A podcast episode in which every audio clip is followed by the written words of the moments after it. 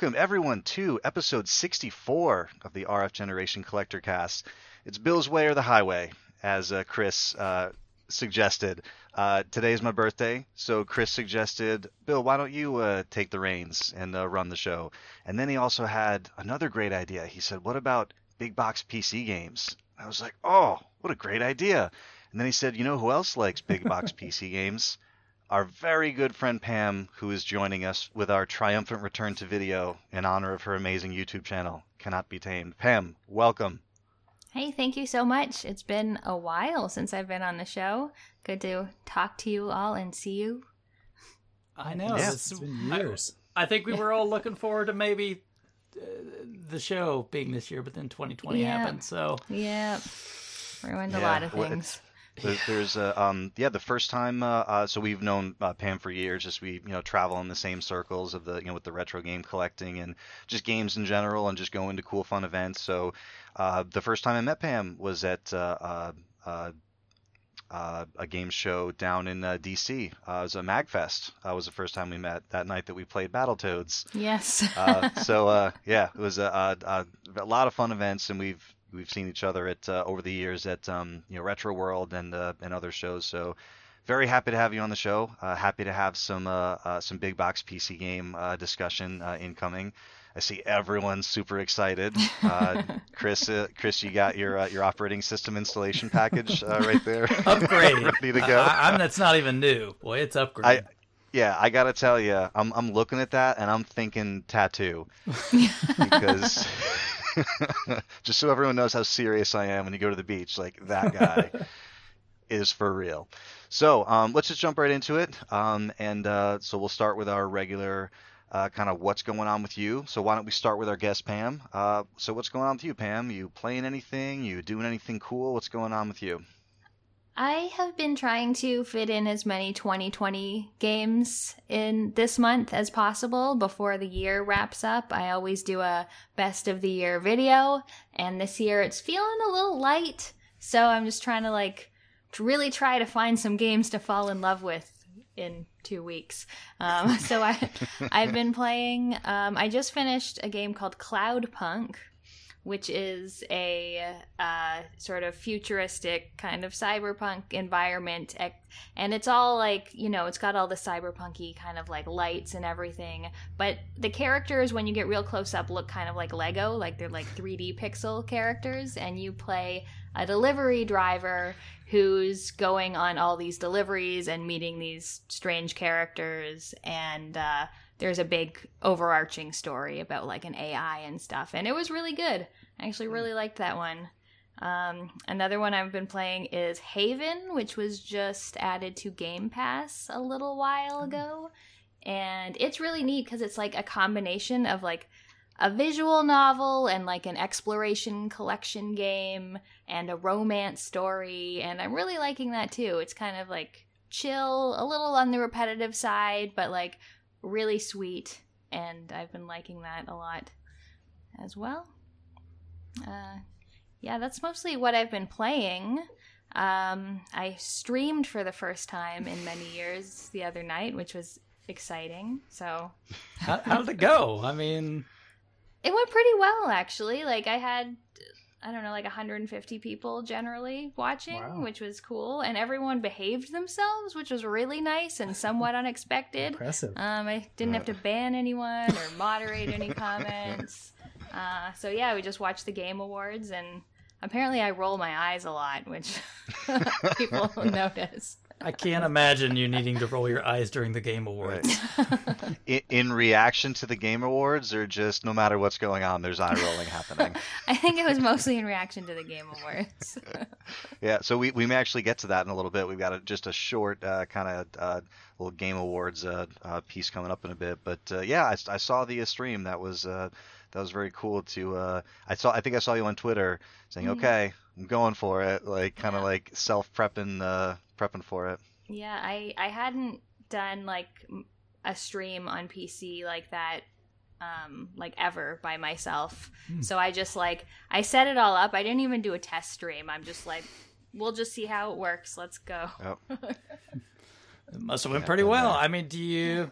I know like a lot of people I would imagine like you when you turn out content, it's very you, you've I can tell you've written a script. It's really well engineered and put together. It's really well thought out. And streaming is like this really Mhm. other deal. Yes. Uh, do you like doing both or? Um, I liked streaming this because it was just like something I could watch and react to. Like people ask me to stream games, and I don't think I could split attention like that between a Mhm. game and a chat and all of that. Um, per- I like doing the scripted stuff most. I think it turns out better. Um, and I sound smarter when I can write a script.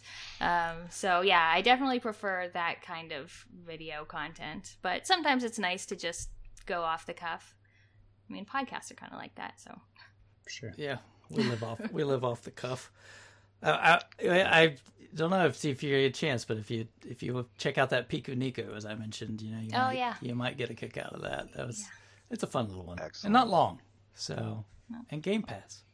yes, Yeah, yeah. It's one of those. We, yeah, we've talked about it on the show, but like my ki- like we'll we'll pop open Game Pass. We'll I'll say to the kids like, hey, like what looks good? Like, let's try that. And they fell in love with it. We ended up grabbing it on. The, it was one of the free games on the Epic Game Store in recent months, and uh, they they love it. And I've mentioned before on the show they they have this thing where they like to just like delete save files and just start like completely over again. And they do like they'll finish the game and there's like one achievement that they're missing and like they can't go back and get it because like you had to like be in a certain time or a certain thing and they're like that's fine we'll just delete it and do the whole thing again so Mhm.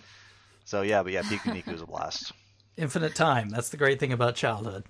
I know I got no job just gotta go to school come home so awesome uh, anything else Pam or that's uh that wraps it up for your kind of what's new with you No, I think that's it for uh, game stuff. I'm moving next month, which is like what's new in my life, which Ooh. sucks. Uh, yeah, trying to like put out videos, a couple at least this month, while I'm still doing all the other stuff. So, Have you got another place all lined up and picked out, or hmm oh, okay? yeah, I just signed a lease this week. So, very uh, cool Yep. You got to move very far, or No, I'm just I'm going back to the city. I'm like out in the suburbs right now. So. oh, okay, all right. Well, that's good. Then Cool. you got to hire somebody to come and just take it all and do oh it in one shot. Oh yes. Good for That's a you. smart way to do it. Yeah. gosh I remember being like because like when you're young Mhm. you have like time and you have no money Yeah. right so like you try to do everything yourself and i remember i stayed on that like trajectory for too long Mhm. and tried to do like all of our moves ourselves and like the first time and when you're young you move all the time you go to this apartment that apartment let's stay in this guy's house for a week let's move into a dorm and then like there's a there's a time when like the first time that i was like all right let's pay two guys just to move all this stuff from here to there and then like five hours later it's just moved Yeah. like you got to be kidding me like they're more efficient and your back doesn't hurt at the end of the day so like absolutely pay the people to move the stuff Yeah, for sure. And when you're when you have people coming, you also like pack better. Like you leave less odds and ends out, and you're doing less at the Yep. last minute. So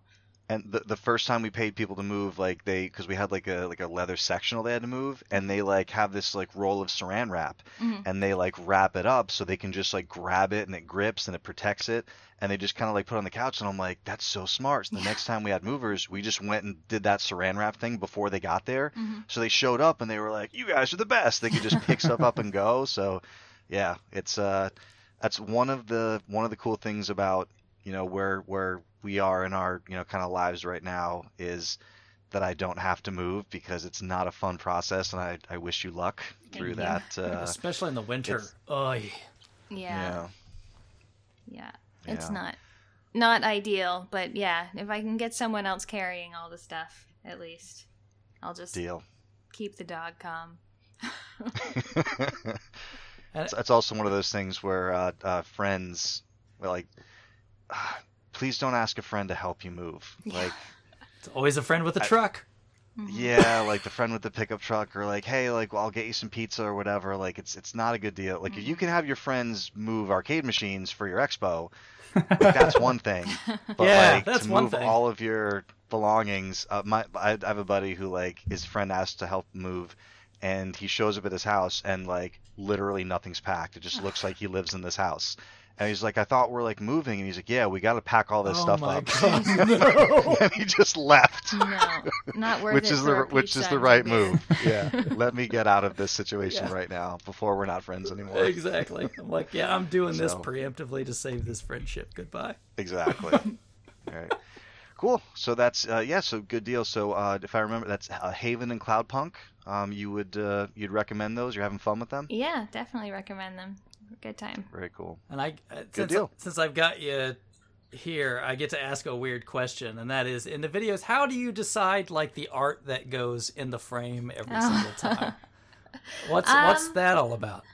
I try to match it up to what I'm talking about, if if at all possible. Okay. Like, I did a video on where I talked about Maneater, and so I have a shark picture that I put behind me. Or if I'm talking about vampires, I use like vampy looking women behind me. So I, I try to match it up a little bit. I do pay attention. I always notice. I'm like, so what's the picture this time? So, sorry, I had to ask, guys. All right. Yeah. No, no, cool. We're uh, uh, that's what we're here for. So uh, let's move on to uh, Chris. Chris, what's new with you? Um, sorry. What Besides my, my cat right over here, who is so you guys, Oh, yeah. you guys probably wonder like, what on earth is he doing? My cat's over Yeah, not, I, I is is he is is your cat behind Microsoft DOS or? Here, here he is. So oh man, he's uh, big. he big popped guy. right out of the upgrade box. Um, Is he a floppy diskette? maybe. um, you know, for me, what's new? I mean, you know, I'm trying to get ready for the holidays, and you can't go anywhere. So, I mean, there's not a lot to do other than order everything online.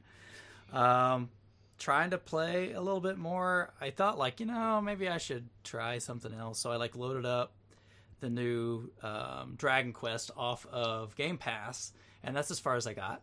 so I loaded it up because I just keep you know like I don't know if you guys do this like I get really comfortable with a game and then I have to like make this hurdle in my head like okay I to force myself to stop doing one thing and go on to something else because I've been playing you know Demon's Souls and it's like okay I just know and it's comfortable and it's fun and I don't have to think I can just turn it on and blank out and have fun and like to start a new game, you know, you have to invest that time and thought process to be like, okay, I got to learn all this new stuff, and I got, and sometimes I'm just like, I don't want to do it. So Yeah. um, anyway, that's as far as I I got. Um, my plan is to play because I want to play the 2D version that that they added to that. So uh, that's my plan to give that a shot. Other than that, um, you know, I'm sure we're going to talk about it in a little bit. But you know, as I watched the Game Awards and um, the you know, I was one of the reasons I probably watched this because I expected like everybody else for them to be a new Elden Ring trailer to be somewhere in there because it's a game nobody hears about. Uh, but they did surprise me at the end, at least. No Elden Ring, but new Mass Effect. Yeah. The new Mass Effect trailer. And then you're like, because you're like, when it starts up, you're like, okay, this is spacey. What's this all about? I don't know. I like space games. and and then because like the beginning, the music isn't even come in, right? It's just like, ah, there's some galaxies and some crap, right? No, let's zoom in. And then all of a sudden, like the music starts kicking in. You're like, wait a minute. and then you see, and, and I'm like, is that Tali? Yeah. and, and then you know they cut to cut away from it. So uh, I know it's probably what three, four years away if they're putting that teaser out. But I mean, you yeah, know, at they're, least. they're doing the the uh, the re-release, and then they're getting to some new Mass Effect that, thank God, is not more Andromeda. Well, So, they haven't said yet. It could be. It could be Andromeda too. I guess it could. I mean, it Yeah. could be. If you guys, did anybody else? So- am I the only one to play Andromeda? I played it. Okay, so Pam, you remember? I so I think they planned it as DLC. Remember they had like the whole thing where the arc from I can't remember that. It's horrible. I can't remember Tali's race of people that lived on their spaceship. hmm The Quarry, Yeah, so the Quarians, right? Quar- Quaria, right? Something like that. So that was the whole premise. Is like their arc spaceship had not come from the Milky Way yet. It was the only Mhm. one that had not arrived yet, like everybody else's had. So I always thought like in oh this will be DLC. That one will show up. So I mean it could be, but let's hope that they've learned their lesson. Right. I don't know. I don't know Yeah, if we need so- more so- Andromeda. Yeah, so no spoilers or anything, but the uh, there's a whole lot of tweets from the uh, game director, um, which uh, he's like actually like answering like people asking him like you know like questions and stuff. So there was uh, and there's an article that kind of collected all of them. And I don't want to quote him because I'm not looking right at it, but like someone was like, so is this a direct sequel to both Andromeda and Mass Effect because it shows both galaxies? Like and and the director like quoted that tweet and he was like and he was like not saying but we show both gal like the the decision to show both gal- galaxies is intentional. So he like didn't com- definitely answer it but he's like we did that on purpose. And then there's like he answers a few more and then like he was like okay I need to stop talking. Like I'm going to stop right there. so just so go check out the I can't remember the uh, the game director's uh, Twitter handle, but um he's been tweeting a lot about people who are like rejoining the team, and it's a lot of Mass Effect one, two, three uh, uh, uh, veterans. Like like the like the art director is back, and like uh, Sam Hulick who did the music, and like he's like tagging each of them like oh this person's coming back, Wow. this person's coming back. So they are getting a lot of Mass Effect uh, trilogy original talent to come back and do it, which is awesome. And we've got Dragon Age right around the corner. So I don't know if it's right around the Yeah, corner. put The, the, it. te- the trailer they showed didn't show much more than the teaser they showed last year.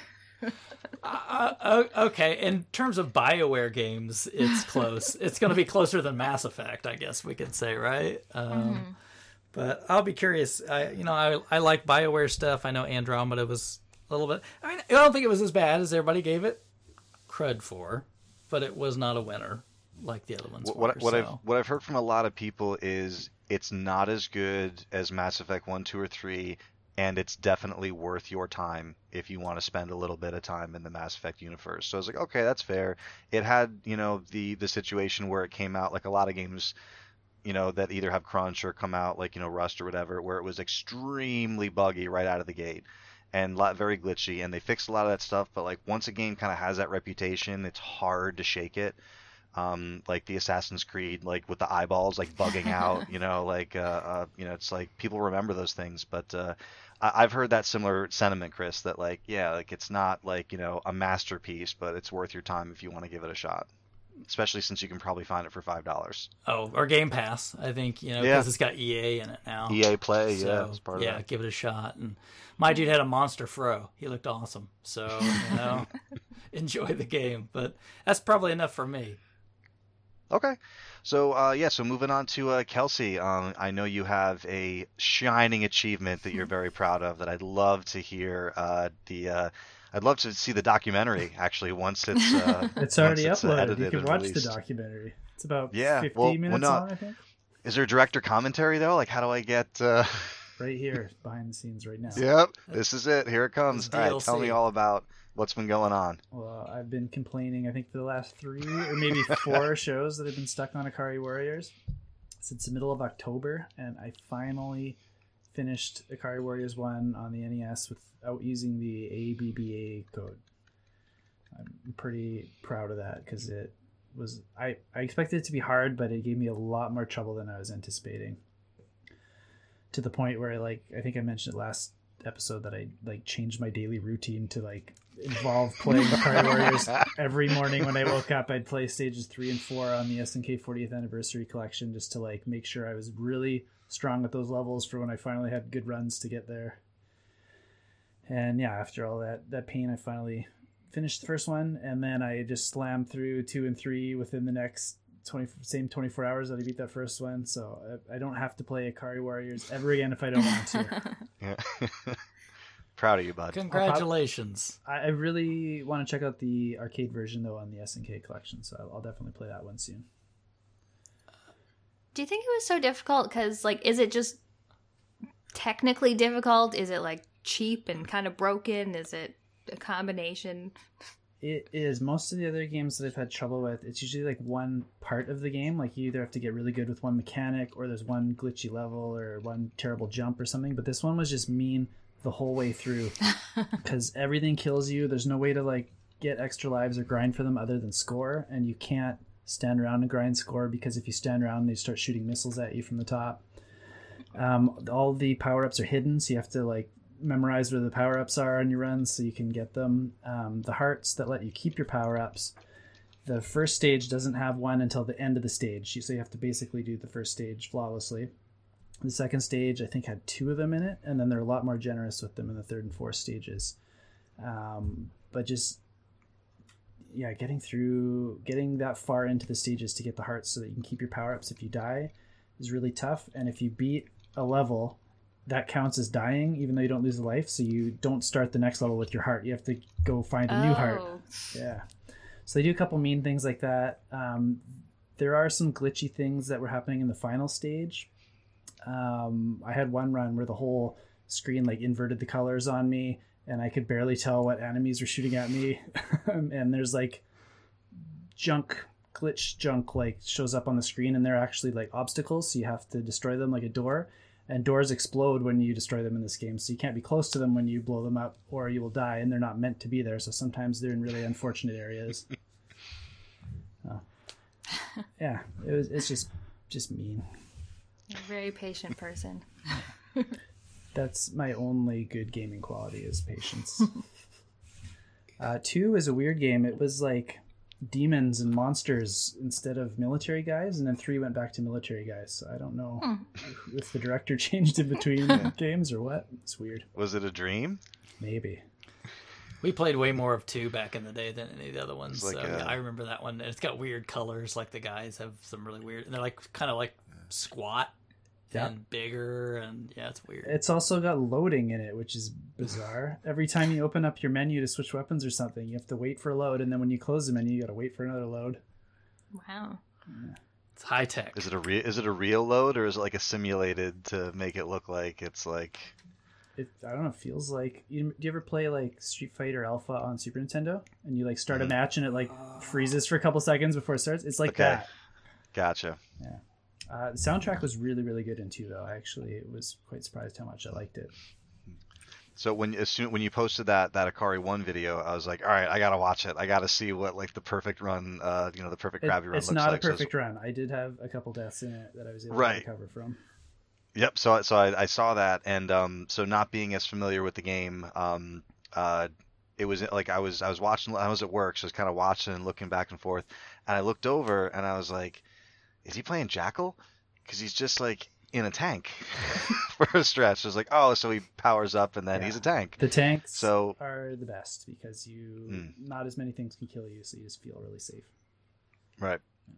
Y- When you get to water and you have to get out of your tank, that's when the game is the hardest. Mhm. Um, and other than that, I've been playing some Cyberpunk 2077.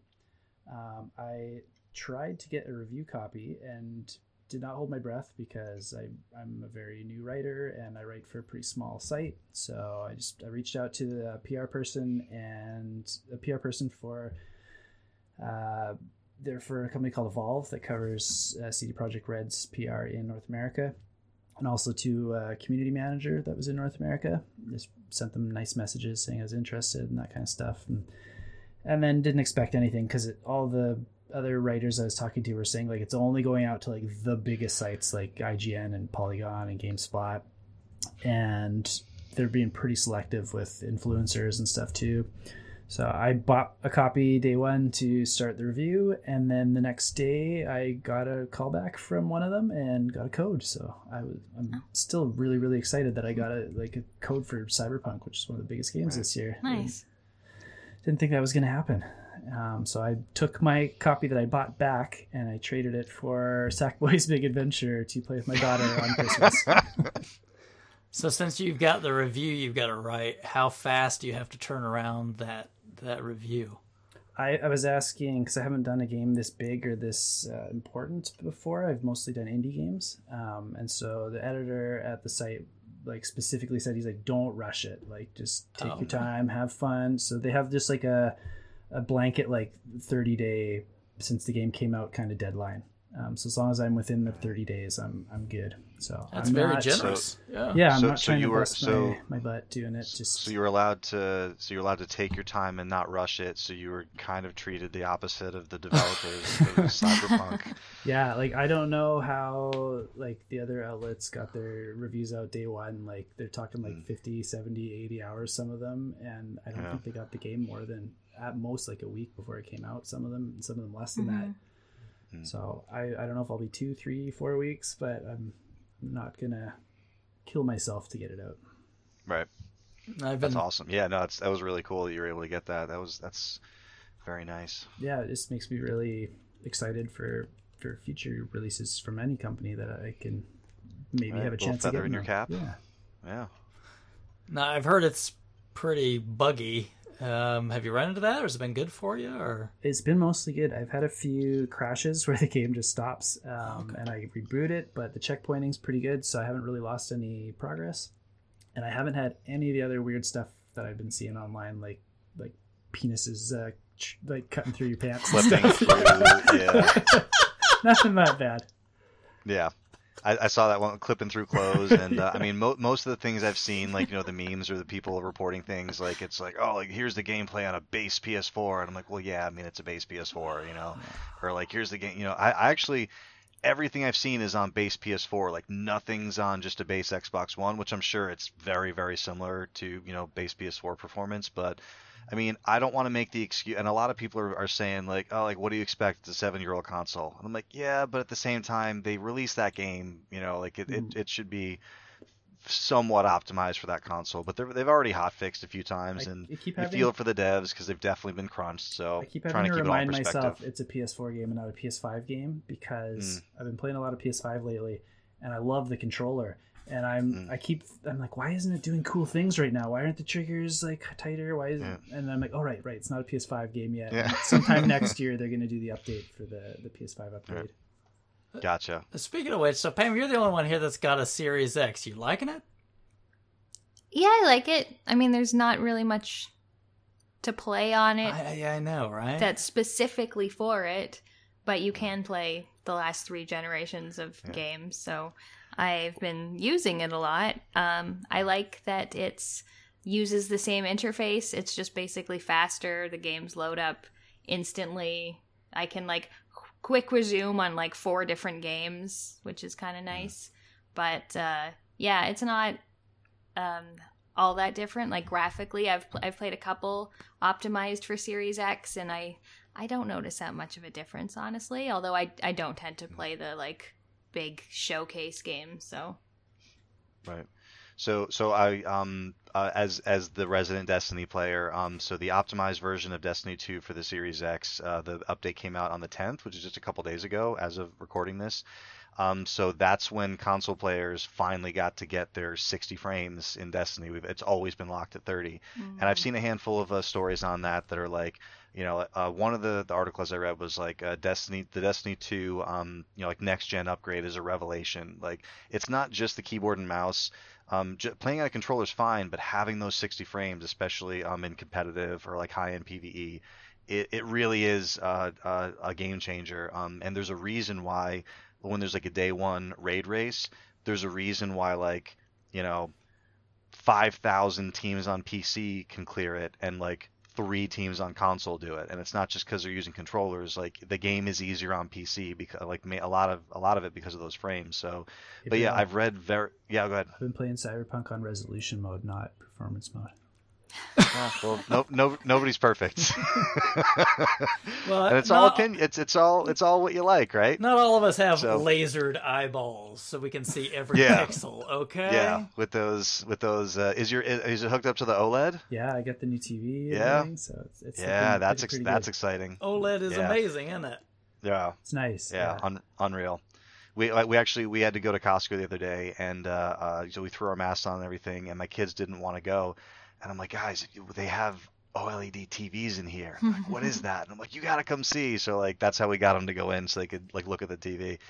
But uh, uh, but yeah, the um, I, Pam, I've read similar um reviews on the Series X that it's like.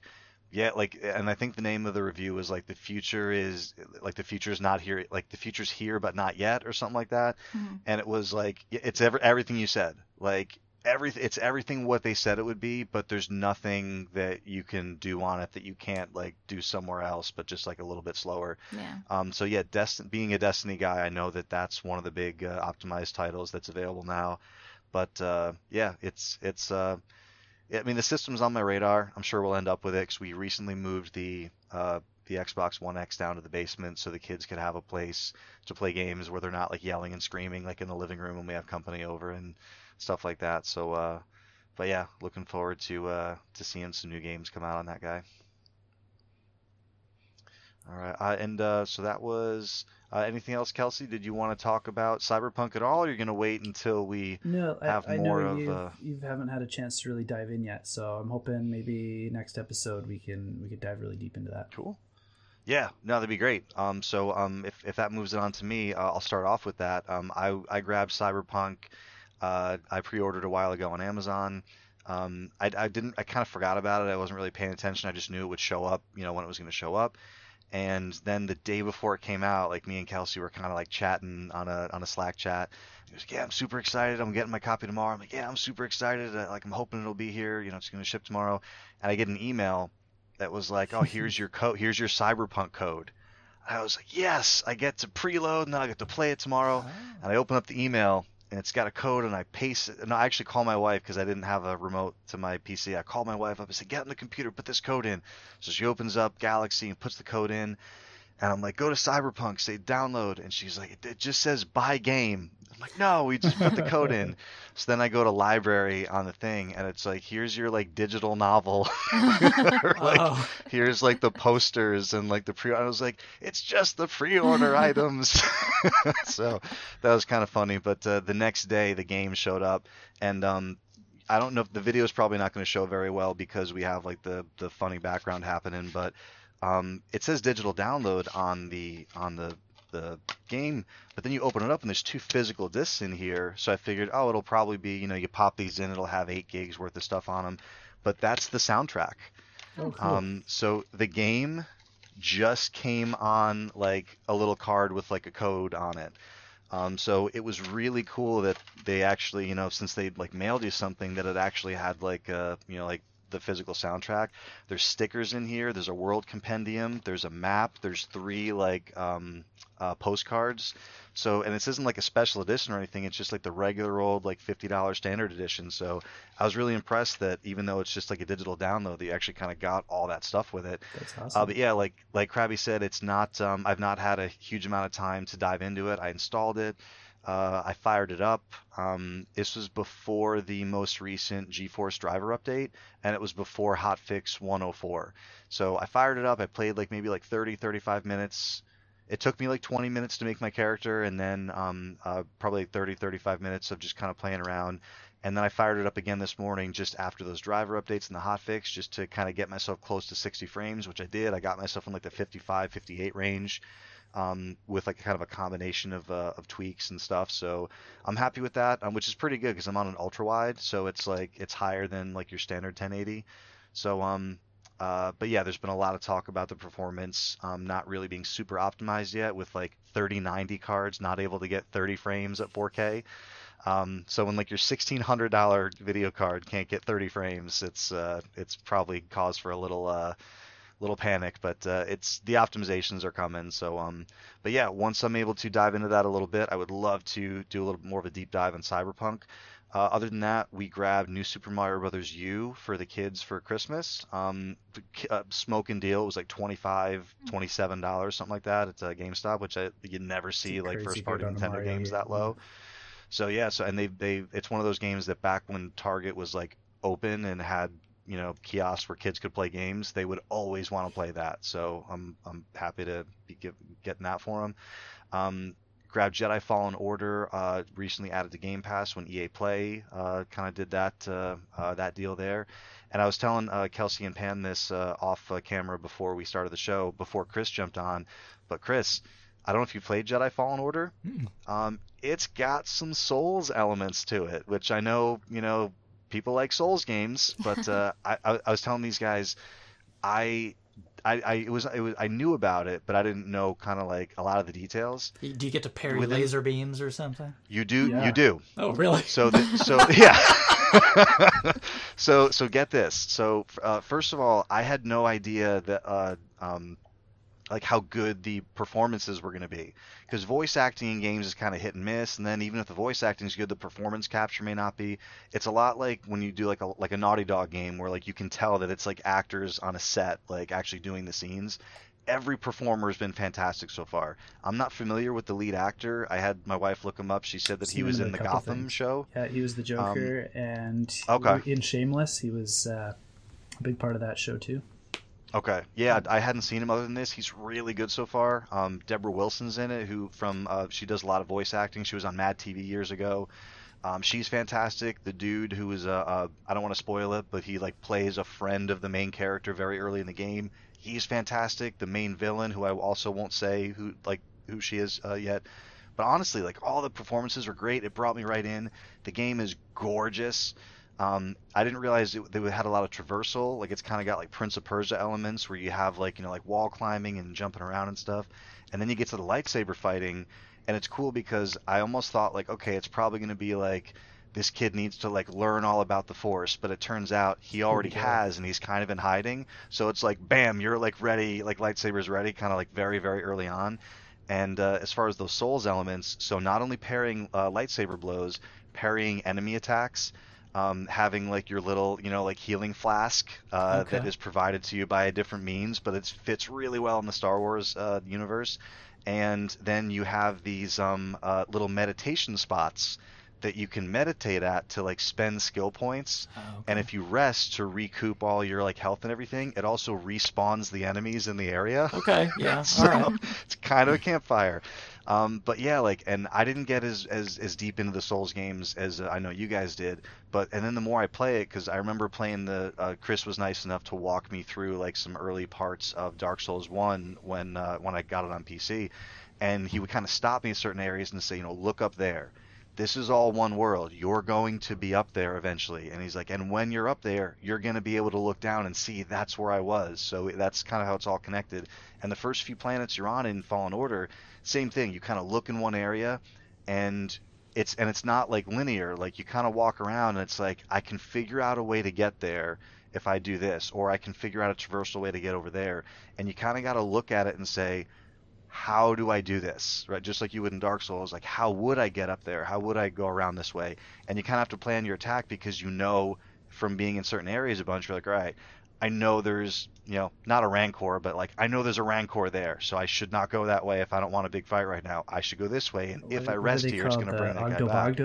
Is that it? Yeah, like like yeah, it's uh, it's something like that, and it's it's great. You you end up with this little droid who's your means to scan things for like your flora and fauna, and uh, he he provides your uh, um your healing early on, and just the the way they theme it and the way everything kind of makes sense, and they take these systems that have been used before, but they put it into like uh, uh you know the the reasoning, like the way they they explain why it's being done.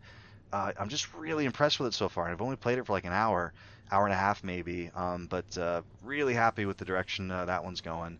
So highly recommended if you have um, uh, access to Game Pass or EA Play. That's available. It's not available on PC yet, but I did see that it is coming to Game Pass for PC in December. So maybe by the time you uh, you watch this or listen to this, it'll be there. Um, I, I just wanted to mention Among Us real quick. Um, it's uh, I know it's a popular game. People have known about it. I had not played it.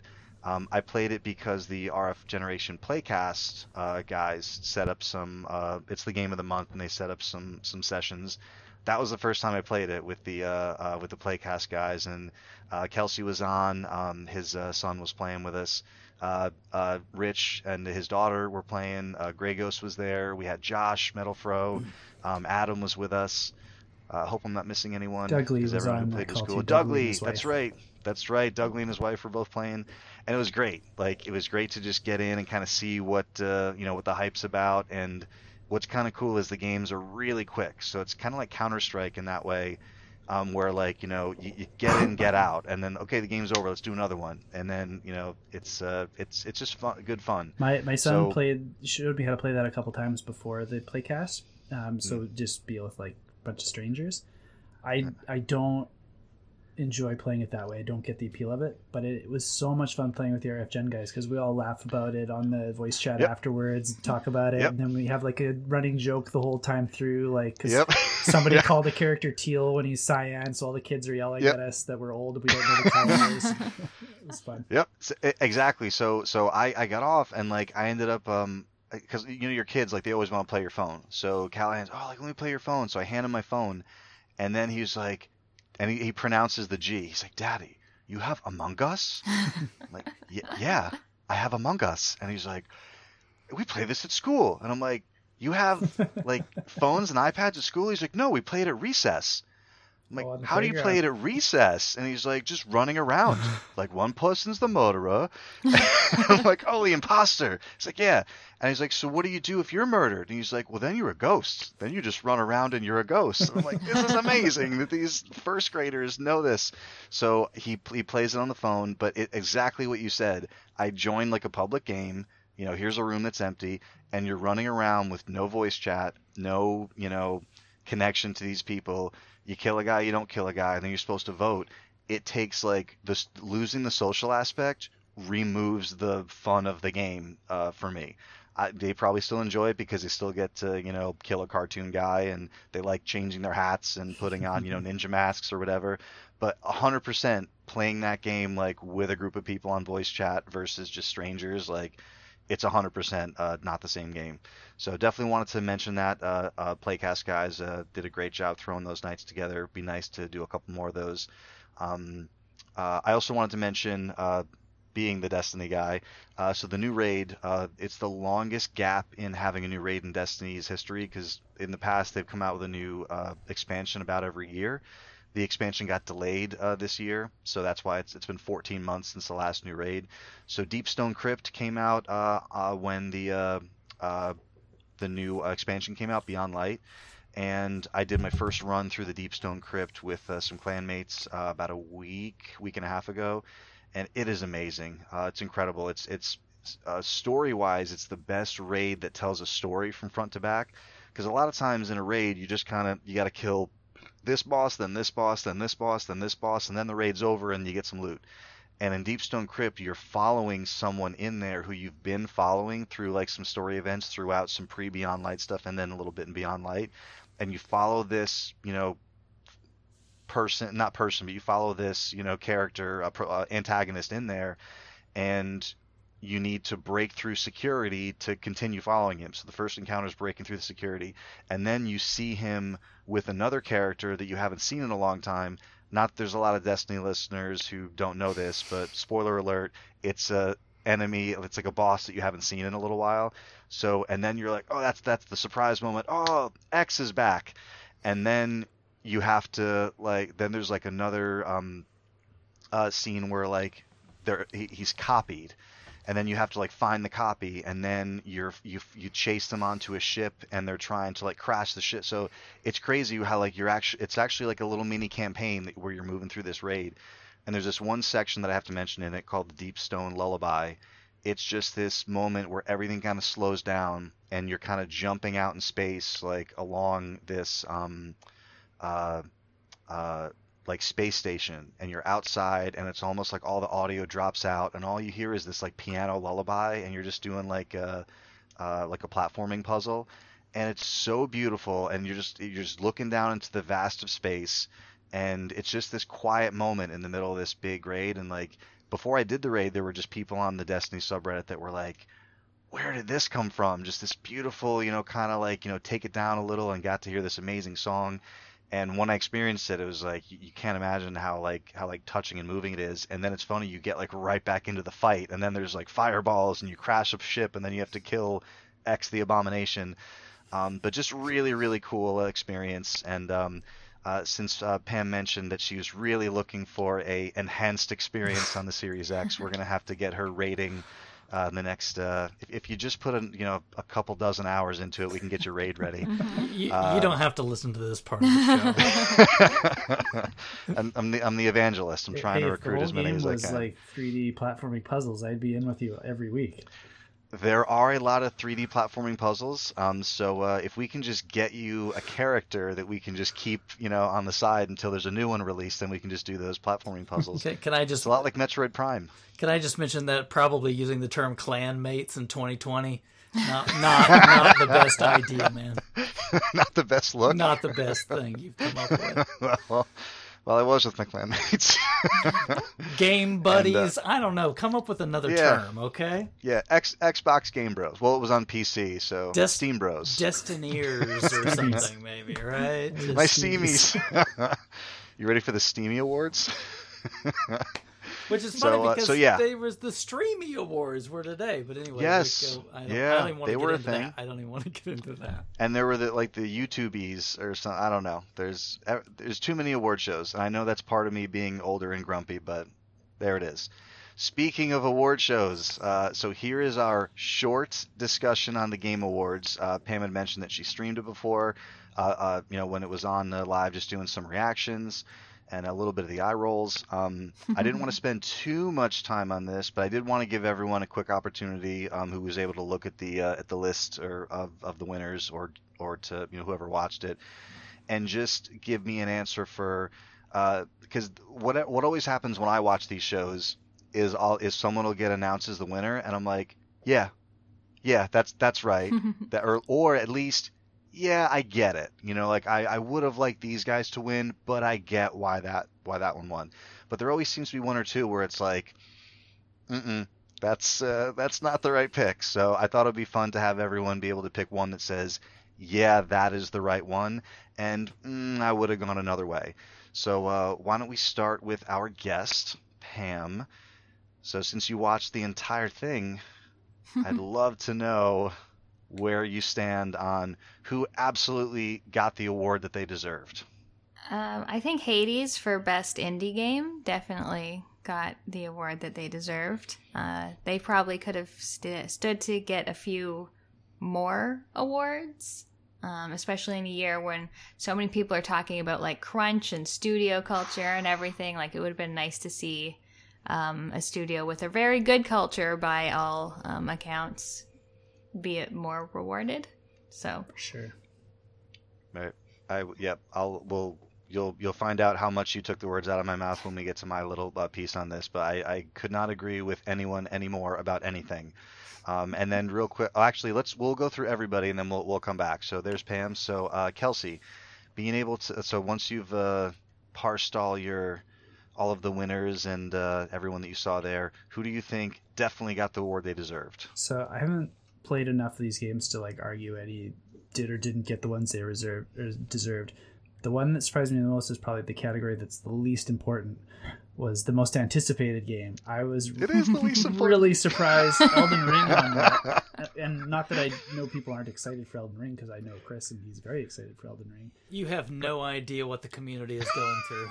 But that beat Zelda, God of War, and Halo. Like You, that you- blows my you mind. You have no idea what the community is going through. The the right answer though was a game that wasn't even nominated, and it should have been Gotham Knights because I'm very excited about Gotham Knights. Wow. Kelsey's just skipping right ahead, so you go you go for it, man. Not uh, uh, is, is Gotham Knights um uh not the Rocksteady? No, it's the WB Montreal one. Oh, right, right, right. Yeah. Yes, yes. Okay, yeah. I was I was confusing those. Okay. All right. So uh, that's that's a very very fair answer from uh, and uh, and and that's about as honest as you can get. Especially um, we when we were going over some of these, you were like, yeah, like I haven't played a ton of these. And also when when Chris earlier when he's like, I was surprised like Elden Ring, and I'm like, it's pronounced Elder Scrolls. he was like, no, no, no, Elden Ring is actually a thing. It's like, uh, They- agree to disagree. They say it's a thing. I don't know. We're still Yeah. waiting to find out. Yeah, right. It's a uh, what was it? Uh, that Dreamcast game Geist. That's still my most anticipated game that never came out. It came out on the So- GameCube eventually, didn't it? Eventually, yeah, exactly. I didn't get my DC version. Still got the pre-order. Got my little Babbage's five dollar slip that I'll never get that five dollars back. So, um, all right, Chris. Uh, so, from what you looked at, um, who do you think deserved the award that they won? Well, Kelsey took my answer, so um, I have. I'll go with a backup, I guess, and that would be best family game was won by Animal Crossing, and yeah, it totally Right. deserved it. My both my girls have been playing plenty of Animal Crossing. they were even on it again today. I mean, like about every day, they got to go in, they got to do the daily things or whatever it is, right? Check on their people. I tell you what, there was, uh, I don't know, like a week or something ago. She she's playing and she's over at the computer desk and I'm sitting there watching TV and she just goes, oh, like she's crying and like oh my, I'm like, are you okay? What happened? And she's like, oh, and and by the time she eventually calms down and talks to me, she's like. Oh, this character came to my village. Oh, it's my favorite character. And I'm like, congratulations. so, I mean, geez. so yeah, that's uh, obviously it's made a big Just impact. imagine so. you're playing Elden Ring and Frampt shows up. It's it's how you'd react. I, I gotta say, I you know I, I'm I'm on Twitter, you know, like a good amount, and like I don't I don't uh you know tweet a lot, but like I read a lot of stuff, and I gotta tell you, I can't remember the last time I saw Twitter taken over by a game like it was by Animal Crossing, and I'm talking like everybody on like so because there's people that I follow that are in the game circles and there's people that I follow that are beer people or people who like you know you know just like all different interests. You know there's Lego people all different people. Every single one of my circles there were people playing Animal Crossing in it. And I, I honestly I can't remember the last time that's happened through like out all my feeds Animal Crossing just kind of like shook the world when it came out and I never would have thought that would happen when uh, Yeah. when they said, "Oh, there's a new Animal Crossing game coming out," but it was like everything combined, and it's it's unreal. it, it even got to the point where Joe Biden and Kamala Harris had had like promotional stuff in the game, like for their campaign, and I'm just going, They That- did uh, that's the next level, talk show man. too. The animal talking like in-game talk show. I'm pretty Joe Biden that's was like on that. next level. You know what I mean? So yeah, I mean I'll come back to my other thing when we get back around, but yep, that's my easy answer on that one. Right. So, uh, so I guess I'll go. So I was going to uh, say the exact same thing as Pam for the exact same reasons. Um, best indie game was absolutely uh, uh, given to the right uh, uh, person in Hades. And just a quick mention. Um, I also want to agree that the least important award is the most anticipated because what the hell is that? Um, but also, I really do like that there's a category um, for best debut indie game uh, for a few reasons. Like it, it's first of all, the indie scene is so much bigger and has, is is more vast than the the mainstream scene. It just seems weird to say, okay, there's one important indie game, right? I like the recognition of up and coming uh, uh, indie uh, uh, developers and artists. So to to have not just the winner, but to be nominated in debut indie, it just gets like five, six, seven other you know kind of upcoming uh, indie devs uh, in your head or at least on your radar, um, which is great.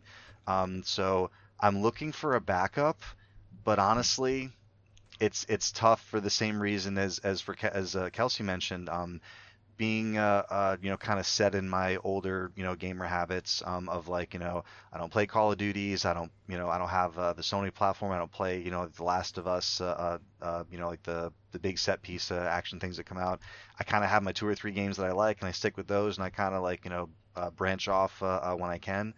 Um, so I'm ev- I'm even having trouble picking a uh, picking a backup. And Chris took a family game for uh, Animal Crossing so I'm gonna have Kelsey to took uh, mine. Blame him. yeah, a lot of. Well, maybe we can roll our eyes at him collectively. So let me go early. so yeah, so let's let's head back to uh, uh, Pam, and uh, now let's uh, uh, get your game that should have won in whatever category you'd like to choose. Okay, so I'm going with the same game, but I Hmm, think interesting. Hades should have definitely won Best Music and Soundtrack. Um, I just think every soundtrack that Super Giant Games has done has just been a complete winner. Um, It's just so good. It fits in the game fantastically. It's something you could listen to on your own. Um, I love how they have like the one or two tracks in there that have like vocals to them. And what one Final Fantasy VII Remake, like it's old music, and they made it worse. So Virtual high five. yeah, for for real. For and and i can't oh man it's it's it's the night of just me agreeing with pam so get used to it. But like super giant in general and foreshadowing to a vinyl conversation that's going to be coming up in a little while. Super giant uh, games are awesome but the way darren korb's music it fits perfectly into each super giant game like the soundtracks like you can kind of tell they're they're they're they're similar but like they're in different universes. Like i just listened to the bastion vinyl earlier today because it's my birthday. I do whatever i want. So we put bastion on and my sister's like what is this? This is awesome. And i'm like i know right? You should play bastion. And a transistor uh, which is amazing. Um uh, uh pyre and now we get hades. But yeah uh, could not agree more. Um supergiant music. Unbelievable I also couldn't agree more. Uh, Final Fantasy VII, I really, really, really do enjoy the original Final Fantasy soundtrack. It was a big part of why I love that game. Mm-hmm. And it's it's weird that like an album of remixes is like, oh, that that's the best music of the year, some remixed music. So I mean, and even a bunch of the Final Fantasy VII, like originally, wasn't even from Final Fantasy VII. Like this music's super Right. old. Like, I- and, and it's and like a lot of times I'll see these winners and then I'll look uh, like you know not like I know anything but like I'm looking up like who votes for this? Yeah, and then you find out oh like it's like there's like an advisory board and like you know 30 or 40 people and then they you know so it's it's kind of like secretive like it's it's like no one really knows um, but like it seems weird that like some prof- like professionals and an advisory board would say these are the best people to ask and those people are like Final Fantasy 7 remake like are you Mhm. sure yeah. you sure you've asked the right 30 people to be It's just voting it's on just this Keighley's friends. I think we all know Yeah, this by right? now. I mean, like, yeah every year it's the same thing. Like last year was the year of whatever the Kojima game was, and this year was the year of The Death, Last of. Us. And you kind of like these running themes where you're like, okay, I kind of get it. This is going to be the Yeah. darling of the show, and we should just buckle in and get used to it. Yeah, it, it does happen. So we sh- you're right. We should get used to it. So, uh, so moving right along, let's go. To, uh, Kelsey, um, looking at that list, a game that should have won. So you're not counting my Gotham Knights because it wasn't wasn't actually nominated. we can. I, I'll allow it.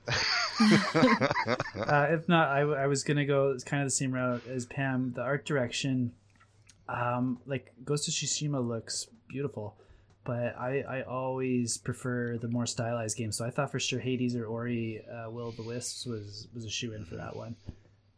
Pretty surprised that any of those other games even had a chance. hmm Very good. All right, and then uh, game that should have won, uh, Chris. All right, you guys are probably not going to like me a whole lot, but um, for I- well, for action I'll mute you. game, the game Nioh that 2. the game that should have won was Nioh Two. Hey, you want to talk about I action? I'm not mad at you. I that agree. game is one million percent action. There's Right. that's all there is to that thing. I mean, you you're you've got a lot going on and a lot to master, and um, I I. I you know respect. I know a lot of people liked Hades. Um, Mhm. I've not played it, but I've watched what it is, and that doesn't scream action to me. I, I would say those exact words. It doesn't scream. There is action in it. Yeah. It doesn't scream like you when you look at it, you don't think action game like you do when you see something like a Nioh. I, I would agree with that. Did you you thought we would be angry just because you were going anti Hades? yeah, I know it's the indie darling right now, which I mean, it, Yeah. it looks fine. You know, I'm, I'm not trying It's to say great. that. It's just, yeah, Right. I, I thought the same thing when I look at, you know, action adventure game. And I've always thought action adventure is just like a very broadly covering term where it's like, you know, sure it's action adventure. There is action and you can have an adventure. It's like, well then what is an action adventure, right? So but yeah, I, I agree with you completely that when you say action game, I think of like, you know, Bayonetta, Devil May Cry, you know, Nioh, like just something where it's like I'm one dude and I'm, you know, this is the way it is. Yeah. Yeah, just constantly going. So I, I would agree with that assessment. Um, I'm going to try to keep it uh, uh, uh, short. Um, game that should have won. Um, I want to reiterate my agreement with uh, Pam's uh, earlier assertion that um, uh, Supergiant um, should have won for direction for Hades for the exact same reason. The the the crunch that surrounded uh, Last of Us 2 is something that the industry is really working to get rid of, and crunch is a direct uh, result of poor management, which is part of directing a game. So for the Game Awards to give recognition to a game that allowed this crunch to happen, it's polar opposite of what the industry needs and what the Game Awards show is probably meant to do in the first place and like create support for the industry. There's an incredibly well written article uh, by Ian Walker. Um, uh, that's I, I want to say it's on Kotaku. Uh, if you haven't read it, it's it's excellent. So just look up that article about, uh, and it's it's pretty much that same opinion is that uh, Last of Us should not want have won game direction for the amount of crunch that that happened there. Um, and then I'll just uh, end it by saying game that should have won best ongoing game. Destiny 2. I'm very, very happy that uh, No Man's Sky was able to overcome the rough start. Um, it looks like it they're they're they're people who care about that game and who want to make it uh, better and make it the thing that they originally, you know, kind of set out to make. I love that it ended up going cross-platform. I love that it's available on Xbox Game Pass. I love that it's available on Game Pass for PC. Um, it's not per- I, put some time into it. It's not personally something that I think I would go back to, but I just love the amount of positivity and uh, uh, uh, how much has moved forward with that game. But you know, it doesn't have the Deep Stone Crypt raid, doesn't have any 3D platforming puzzles, doesn't have loot to chase, doesn't have a grind. So Just, just You goes know. to show if you work on any bad game for five years straight, you'll eventually win something. oh, all right, I'm, I'm losing you. I think your your internet might be might be dropping out. So uh, all right, Quick, and so quick ends shout our. out Sh- to Tony Hawk one and two winning. and you know what? I awesome. thought about it when it was like bet sports game, and I'm like, you know what? Since NHL wasn't up, yeah, I mean, you'd have to give it to uh, to Tony Hawk one and two. Uh, I remember you being really excited about that uh, when it got announced, and uh, and being into it. Uh, uh, so I, I haven't gotten the chance to play it yet. I, I hope that I do, but yeah, I'm, I'm really happy that it's been well received.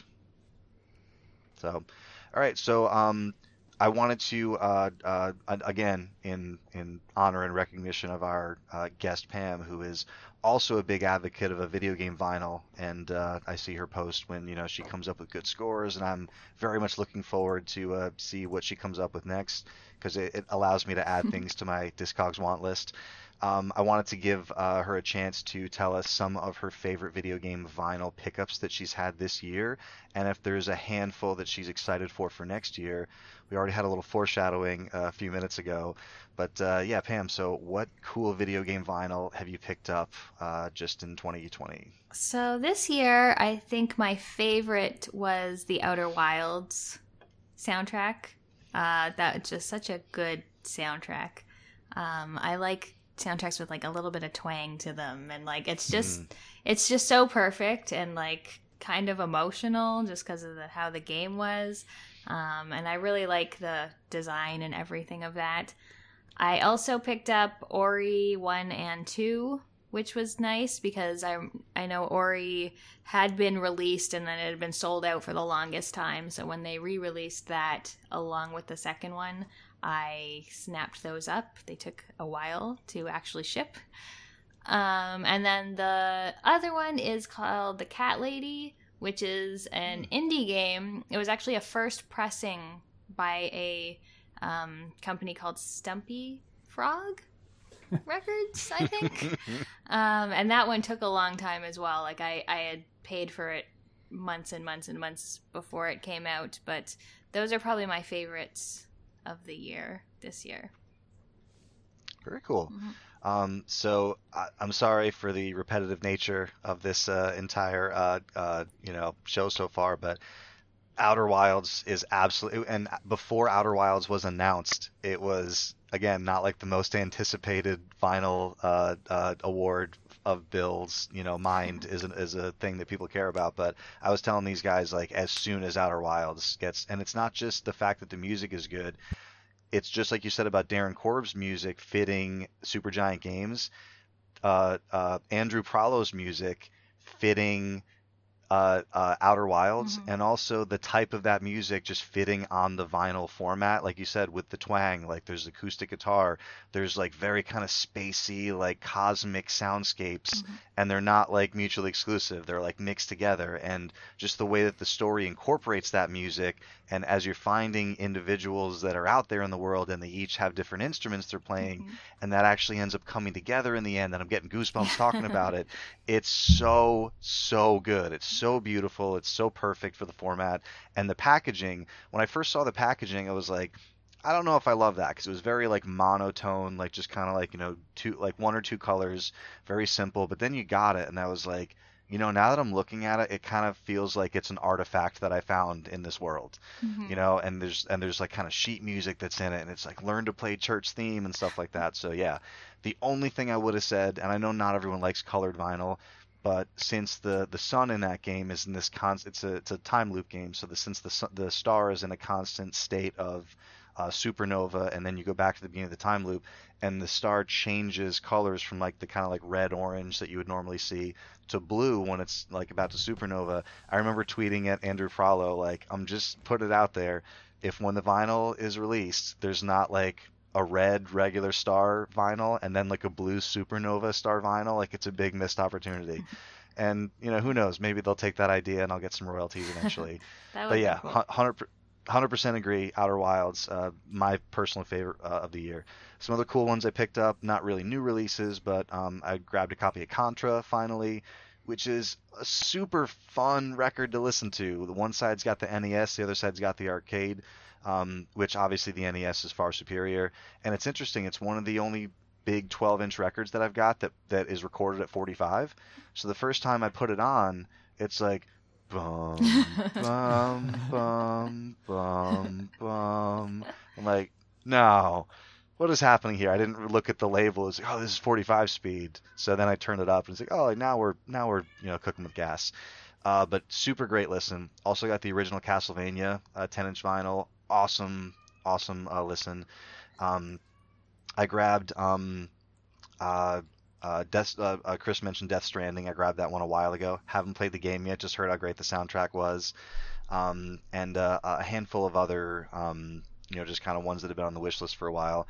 The ones, uh, the most anticipated that I'm looking forward to, uh, just in January, um, we have the uh, uh, Music of Destiny Volume Two, which is a six LP set Wow. uh, that comes with a slip mat, which is awesome.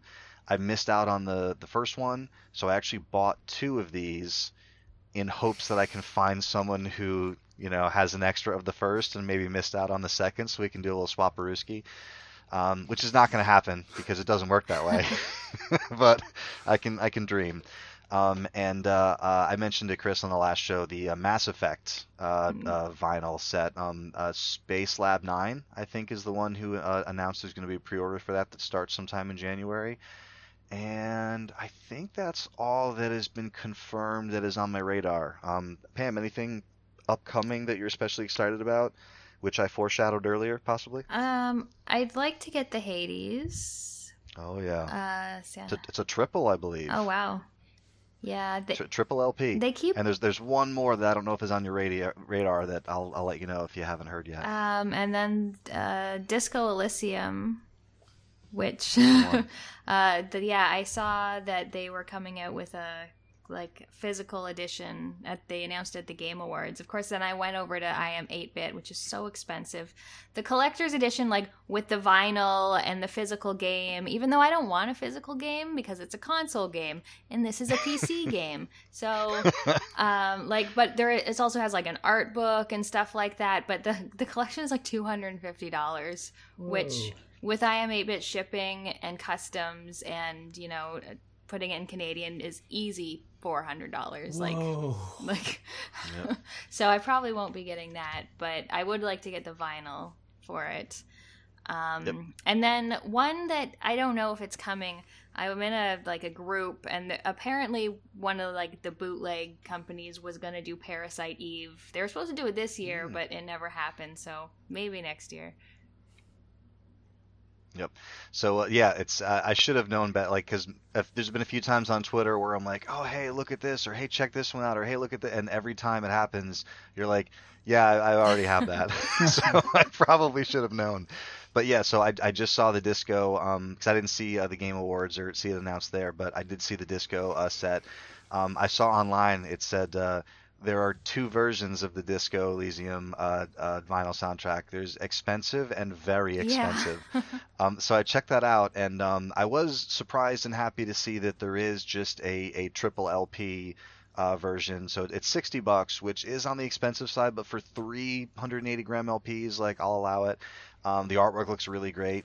There's also a 3 LP version that's $129, and it's an origami jacket, which I haven't really seen uh, a Hmm. lot of, but basically the whole thing folds out into this big, you know, like I guess oversized octagon Hmm. but it's weird. It's the same three records that come with the uh, the sixty dollar edition. So it's like a it's like seventy dollars for this origami jacket. Um, oh, and uh, sorry, um, the the regular edition is black vinyl, and the the the special edition there's like three different like kind of like cloudy marble. You know, so you're paying for the vinyl color plus the jacket, and then the collector edition you mentioned for the two forty nine, which is insanity unless you just got money to burn. Mm. Um, but yeah, the Hades soundtrack I think is pretty soon if it hasn't. It's either it's like uh, I, I was seeing like the pre-orders uh, coming up for that. Um, so yeah, there's a, a great time to be alive if you love spending lots of money on video game vinyl because there's lots of cool stuff happening. And you mentioned one of the bootleg groups. I don't have personally have any bootleg stuff, but I've I've started to kind of like dip my my feet in those circles a little bit and start to see like oh like how how deep down this rabbit hole do I want to go. So I don't know if uh, I'm trying to stay out of it, just like Lego minifigures. Like I don't want to just dive into a thing that I can just dump more money into. Yeah, people in that hobby. I mean, I guess it happens in any hobby, but they can be ridiculous. Like I'll see people in the group and they've been posting all these vinyls they've been picking up, and then they're like, "So I need a turntable. What what what should I get?" Like, Oh, gee, Merry Christmas. Yeah. I have, I have, it's like buying all the PS5 games, you know, without a system or a controller or whatever, Bill, right? Like, Bill which, if you want to get started in, in the bootleg ones, I've got two copies of that Mega Man 2 bootleg that uh, I think it was the first one that, that came out through NintendoAge like years and years ago. oh, really? Yeah. Yeah, maybe we'll chat about that. cool. All right, so, uh, so yeah, it's, uh, I, again, I, I, I brought up the vinyl because, uh, Pam, Pam's a bit of an influence in my video game vinyl, uh, uh, addiction or hobby, however you want to say. So I just wanted to make sure we had a little pop in for there. So why don't we just dive right into the big box PC main topic here? So uh, big box PC games. Uh, why are they so awesome? Why are there so many people tirelessly collecting and looking for big box PC games? Why can you never find big box PC games at your local store? Why do people laugh at you when they say, "Do you have any big box PC games?" I know I sound like a broken record when uh, you know. So we're in our our Slack chats and different things, and you know people will be like, "Oh, like I'm at a game store, I'm at a swap meet, I'm at this. Like, what does everyone want me to look out for?" And then everyone with the regular, oh, like look out for you know I'm looking for NES carts or I'm looking for you know Box Genesis or Sega CD. Like big box PC games, everyone's like, yeah, be quiet. so, but it's weird because everyone who's into big box PC is like they're unbelievably cool. And so it's just this like weird little niche that, you know, some people are really into and everyone else is like, uh, take it or leave it. So um, I thought it'd be a fun uh, thing to uh, dive into. Um, so just that, that first uh, question, why are big box PC games awesome and you are not allowed to contradict that? So uh, uh, Pam, as as a uh, as a big proponent of PC games, um, I was personally a big big fan, big fan of your long form uh, video on the Dig, Mm. um, uh, classic LucasArts uh, big box PC game, and uh, like honestly, like I remember being at work and seeing that come up, and I was like, man, this is going to be good, and it did not disappoint. So it was uh, it was great to see you put the time into that with uh, the research and uh, you know kind of some of how the game was made and things like that. So loved seeing that. So as a as a big fan of the big box PC and kind of the, the how things were made, do you remember what kind of originally drew you to PC games in general and when you made the distinction that that, that these are big box PC games versus you know kind of just small box? Uh, so what drew me to the collecting part of it, like in the Yeah. Uh, I think it was just trying to recapture all of the ones that I had as a kid. Um, you know, growing up, I had an NES, and then I didn't have a 16-bit system. I was just like all PC for that uh, that sort of time frame before I got a PS1. So that was like a big part of my life where I was like, you know, 11, 12, 13, like, you know, formative years. So just wanting to get those back. They just look so nice on a shelf and they're just full of so many goodies. Um, like the console games are great and much easier to play um, the actual hardware than PC games, but you know most of the time like they might come with a manual or like if there's a special edition they come with more. But like PC games come with like cool like giant manuals and they've got like weird stuff in them and like ways to prevent piracy and like all these kind of like little artifacts and I just I just really like them. I like how they look on a shelf like yeah, just just wanting to recapture all of those games that I owned and foolishly threw away. yeah, I'm, I'm always telling Chris when he mentions, "Oh yeah, I have this thing from when I was a kid." I'm, I'm so jealous Mhm. because Yeah. like like so many you know young people who have a cool thing and they're like, "Well, now I'd like five dollars so I can go buy a different thing." You know, you get rid of that and you're like, you know what? I could have made five dollars any number of ways. Yeah. I should have kept that awesome thing. Yeah. You know, it's like you you can always make more money. But yeah, I, I love how you said um like uh, that word artifacts, which uh, uh, uh, it, it's a great word for these little. I don't want to call them trinkets. I think artifacts is a better word for them because, uh, and I, you reminded me of the anti-piracy piece where you would have these things where the game would boot up and it was like, turn to page 45 Mhm. and you had to like match, uh, you know, like a picture Yeah. to what was in there or like pick a word or something like that. And uh, when you mentioned the things that come with the game, a lot of the keyboards back then there weren't like you know 90 million manufacturers of keyboards. There was a handful and it was all pretty much the same basic shape. So you would get these overlay cards Mhm. that you would just drop onto your keyboard and it would tell you what you know keys like you know 1 through 9 or your thrust or your throttle. So you would just drop it on there and be like all right here's my steel battalion command center for my uh, for my keyboard. So that that was definitely a cool piece of it. And you can't deny they look awesome on a shelf. I i remember early on uh, we had cousins who were always into computers, and we never had. We just had the Nintendo, and we went to their house, and I remember seeing a game that I'll mention a lot in this call, uh, Tie Fighter. Tie Fighter, um, being played, and uh, I remember distinctly seeing the, the the laser beam like move from the bottom of the screen up to the crosshair in the middle, and I remember watching him having to lead the shot and like the, the, the reticle would change from green to red because it, it would kind of tell you like yeah like by the time you shoot that the shot will get there.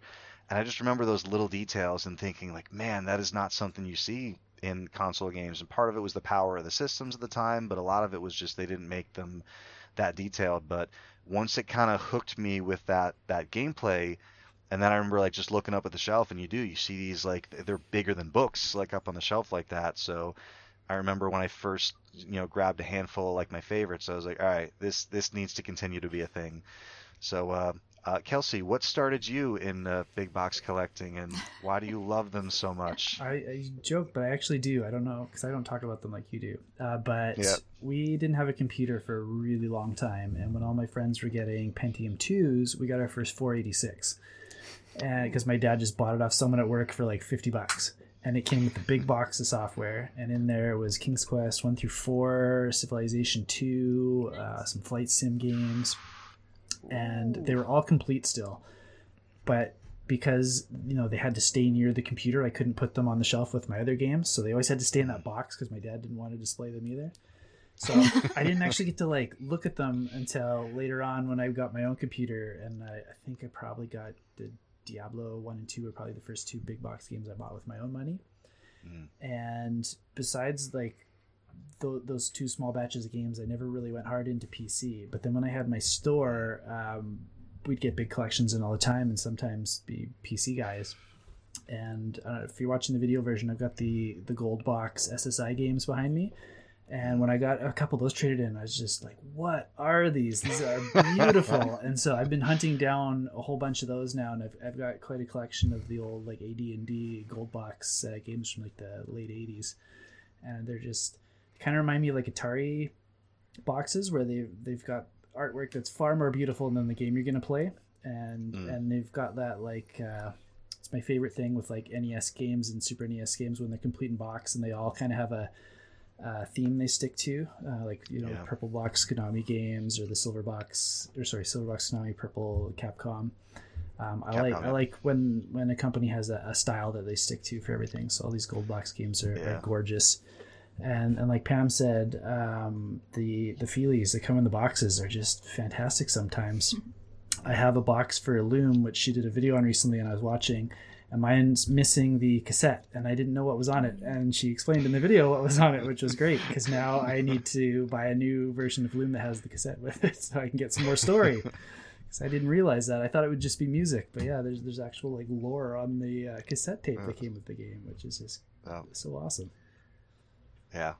Very, very cool. Yeah, no, I, I remember like you had mentioned a handful of times. You're like, yeah, I don't talk about it much, but yeah, I've definitely got my my little uh, uh, big box PC uh, I've station got there. about 250 big box PC games, and Ah, Wow. there's I, need- I, I need pictures. I'll, I'll send some after. Um, they take up Yeah. tons of room though. That's that's Yeah. the one downside, but they're gorgeous. Yeah, Yeah, and- and uh, uh, yeah, no, it's and I, it's I love you mentioned theme. I mean, obviously, uh, I have the um the Konami Silver Box uh, complete set. It's one of those like little subsets that like I could just never imagine not having. Like sometimes like games come in and then you're like, okay, I'm done with this one. I'll get this to another good home, but I can't ever imagine not having that full Konami Silver Box set. And like I know a lot of people are into the Nintendo Black Boxes, but um, yeah, there, there's a handful of themes on the PC where you can kind of group them together, something and they, they look amazing with that big that size. I that I equally love and equally hate about them is when they come in odd shaped boxes. Like I have a couple that are like hexagons or ones that are like Yeah. pyramids, and it's like Mhm. I can't fit these on the shelf with anything, but they're so cool. Yeah, the well that the, so so in my collection I have a whole bunch of them are just spined, and then a handful of those weird ones like those ones are faced out, and I have like little spacers behind them so that they're not faced out like in like all the way in the back of the shelf. They have something that kind of keeps them like up front and center. Um, so one of those things I have um, at a flea market a few years ago, it's like a Sound Blaster AWE32 uh, card in box, and it was like this is like equally cool with like the big box PC stuff. So I got like with like the creative, you know, like the Sound Blaster on the side of the box. So that's forward. Um, there was a handful of uh, Square uh, soft games back when they were Square Soft before Square Enix, like the Final Fantasy VII had like this weird like pyramid box shape. Tomb Raider, I believe, did. Prince of Persia. Um, Prince of Persia, Grim Fandango had like a, a, a weird uh, like tombstone uh, box version, but yeah, there's uh, it's it's inter- and it's it's funny how you say equally love and hate because they are awesome, but like I know your attitude towards things that don't like perfectly Yeah, fit in, like, like, I, uh, I've got this old Mac game called Astro Chase 3D. I'm probably never gonna play it, and the game doesn't look that interesting. But the box is like 3D, and it's got this cool slipcover over it, and there's like Yep. a pyramid coming out of the center of it. So Mhm. you need the slipcover to like keep the pyramid in the box, and like it's such a Yep. weird packaging, but it's, it's really really neat. very cool. All right, so Chris, uh, do you do you collect big box uh, items for the PC besides operating systems and versions of Quicken, or what do we got over there? I mean, I don't actively now, uh, but I, I mean, I can, I can understand. I remember, I was never really a PC, as in IBM PC gamer much, Mm. but um, I did have a Commodore 64 back in the. I know I'm going to be the old guy Cool. on the show. I mean, but I literally am, so I can't help it. but um, yeah, I had a Commodore 64 back in the day, so yeah, I would get games on, you know, obviously uh, cassette or or floppy disk, and they had a pretty typical form factor, a lot like PC games. You know, they're this pretty large boxes that they came in. And I do remember some of my favorites that I had were games from Infocom, and I think they were, you know, pretty well known for uh, having lots of extras and things in the box. So I remember really clearly um, one year for Christmas I got a games from Infocom's called Suspended, and I really liked the text adventures back then. And this one uh, I could never do anything with the game because it was very hard. But like uh, the front of the box, it had um, a cutout, and there was a plastic uh, f- um, like mask because the whole idea of the game is that you're uh, in some space station, you're in deep freeze, and then you're awoke, but you're not with it yet. So you can't do anything other than communicate with these robots that are in the station, and they have different abilities, and you have to use them to fix the problems so you can, you know, be okay It's and not die. Really neat concept. It is, and so each robot has a different, basically a different uh, ability. So one can see, one can hear, one can do things physically, and so you have to coordinate them. And so inside of the box, not only was there like this, uh, you know, it almost reminded me of like a death mask, but it was this, you know, like uh, Han Solo and Carbonite kind of look to it, right? The silver face, um, and then inside you had like a map of the station because it's a text game. You, there's no graphics. So there's a map. There's all these little uh, discs that you would use so you could keep track of where the robots were in the station as you commanded them to go. like, oh, I need you to go here because you have to have them work together. Because again, like, you know, this one might be telling you, oh, I can see this, and another one somewhere else and saying, oh, I can hear an alarm, and you know, anyway. So uh, you know, Infocom was kind of well known for that. They would usually put maps or other little things that are in their games. and I always just thought that was fascinating, especially as a kid. Was um, having it was really like having to use my imagination a lot because you just you know there weren't even any pictures of this is what the robots look like or anything. You had to it was all in your head, and I would draw pictures. You know, um, Yeah. when I got a little older, I did have a PC for things that I had to like do do. Um, so I did play some games. I didn't really keep any, but you know that was back in the days of like Doom and Rise of the Triad and and some of those games. So you know I I was in the zeitgeist for a very small period of time, probably from Doom to Command and Conquer. that was Okay. That was that was Yeah. probably about it, and I played those games. Um, That was probably about id. Ah, Ah? Westwood. Westwood was, the, you know, anyway. Um, Yeah. So yeah, there was a, a short period of time, uh, mid '90s ish, that I was playing some PC games. Um, the one thing I liked about it is you could play lots of really weird games, and they had shareware, which was kind of cool because you could I could dial into the BBS, Yeah. I could download some shareware, try a game out. I like you know like Rise of the Triad and some like Mm-hmm. Hexen. You know, you would get oh, you could be a, play a little bit of this game and try it out. So Every remember doing a lot of computer that. at school had Hexen on it for some reason. I, I so speaking so I remember um uh uh it's funny you mentioned shareware because there's a whole bunch of things that existed when you know PC games and you know big box PC games before they were like you know really referred to as that were around that don't exist anymore like magazines that would have software with them. So like you it would be common you would go to like you know Barnes and Noble or Waldenbooks which are well Barnes and Noble still exists but like uh, uh, a lot of these things aren't around anymore, but it'd be common to go to a bookstore and like pick up, you know, a magazine and it would have a couple of discs in there that would, you know, and you'd see it through the plastic wrap and it's like 900 games are on this disc and you're like, really? 900 games? And it was all shareware. It was all like, you know, like the first episode or the first chapter. And that's Doom was distributed that way. It was, you know, that that first uh, Knee Deep in the Dead uh, was uh, that shareware that was, uh, uh, you know, you got it started and then you got like your little taste and then you're like all right do you want to play more okay like here here's how it works so um but yeah it's uh uh, uh there are so you, you think about uh, you know something like you know like the Wii, where it kind of had this reputation of having like a lot of shovelware, where people would just like dump massive random you know games of varying degrees of quality because like oh you know what it doesn't cost us very much and maybe we'll sell like forty thousand copies or whatever. But it PC is one of those things that like imagine trying to like figure out the list of like how do you figure out what a complete list of you know like PC games is? Oh man. It's not possible. It's like you know Rich talks about how tricky it is with the Atari. You know, like you have like the different label variants, and then you have you know different. Uh, video game history foundation started putting out a podcast and they did one with sid meier recently and he's talking about his early days where he's like i was like copying my own discs and putting them in baggies and like going to Yeah. ma- mom and pop stores and like maybe only two of them in the whole country would sell my game and there'd be like 50 copies and that's it like that's all that Yep. ever existed of that game Yeah, it's it, it's amazing. So it's like it's you, you hear stories about like um uh you know and, and even you guys because uh, Chris uh, uh and Kelsey you guys are both um uh interested in you know completing your licensed NES collection. And then Chris you had some unlicensed stuff.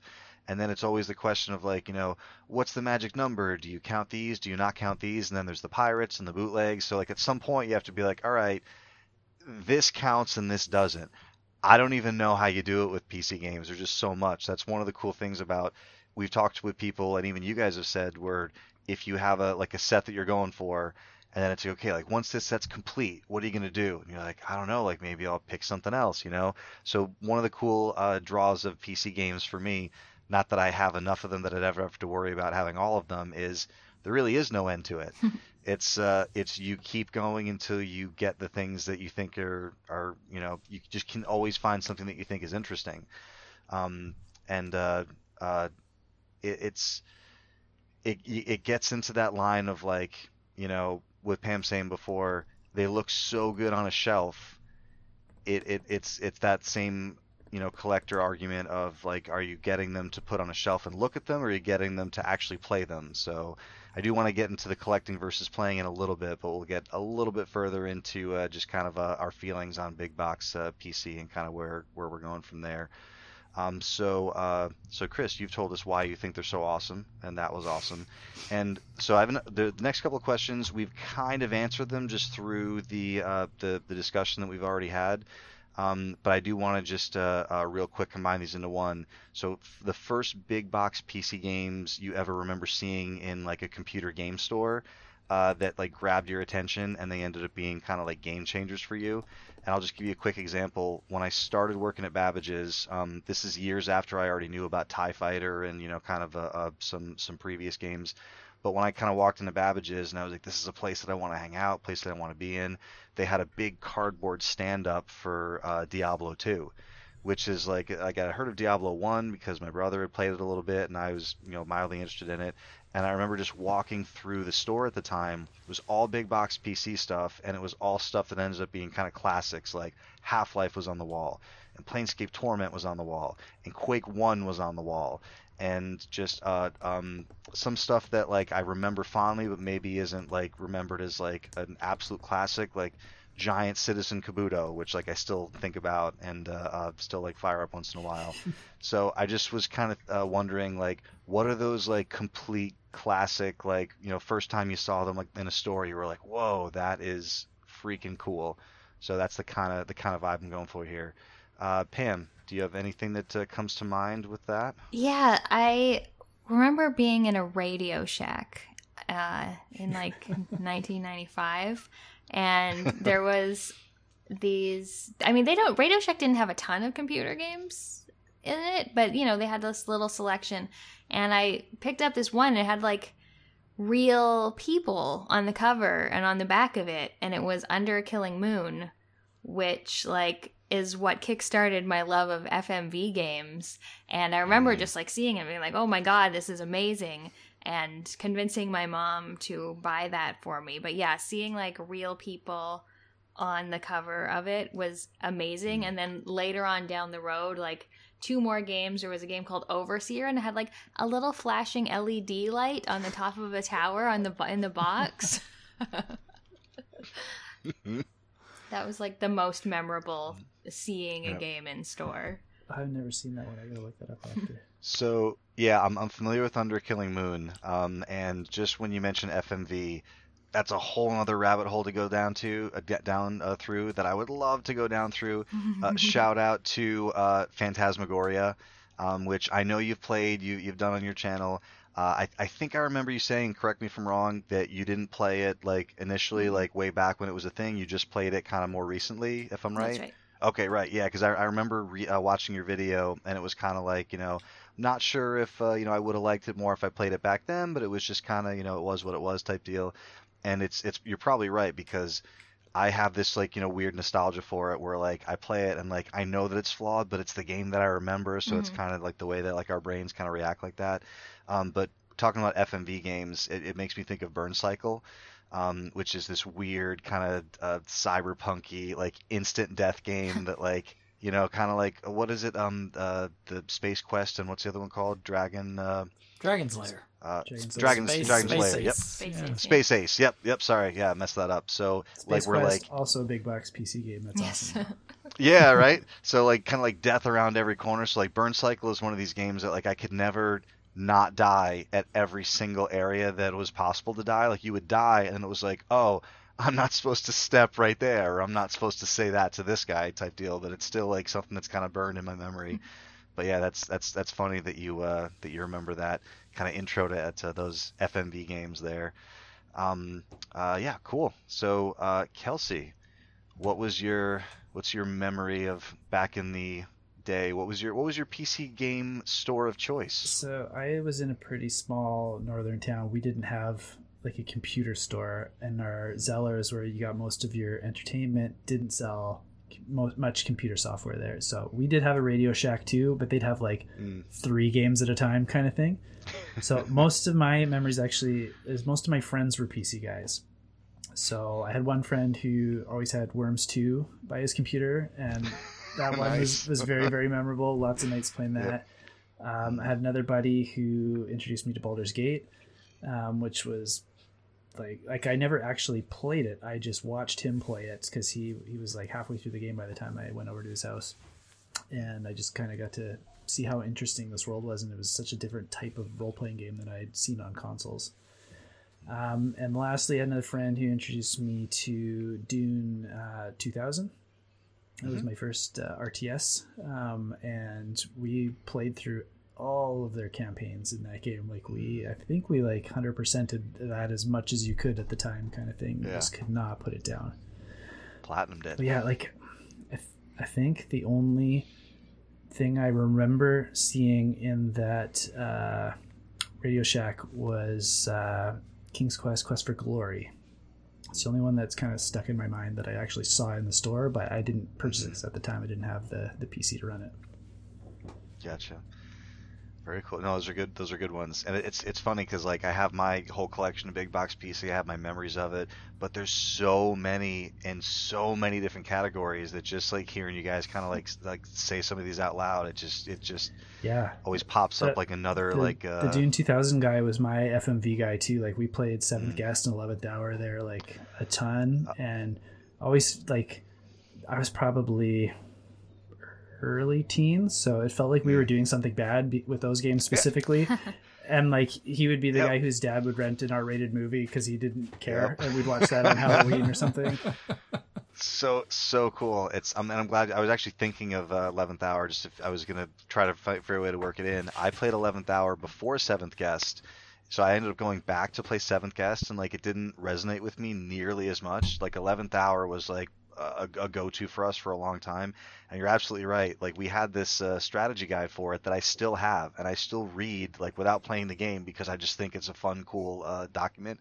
And what was cool about it is it had like the script for the scenes in there and like the way they write the script where it's like you know uh, uh, however they write like oh like exterior shot uh, panning left to right a car drives up so it was like almost like read like uh, like uh, you were pitching it and and it, it had a note in there and it was like um, originally this was planned to be like an like an R-rated movie like that much like you know there's supposed to be nudity and cursing and this and that so I mean, there's there's already there's some scenes where like there's like some kissing and there's like some no nudity but like clothes coming off and stuff.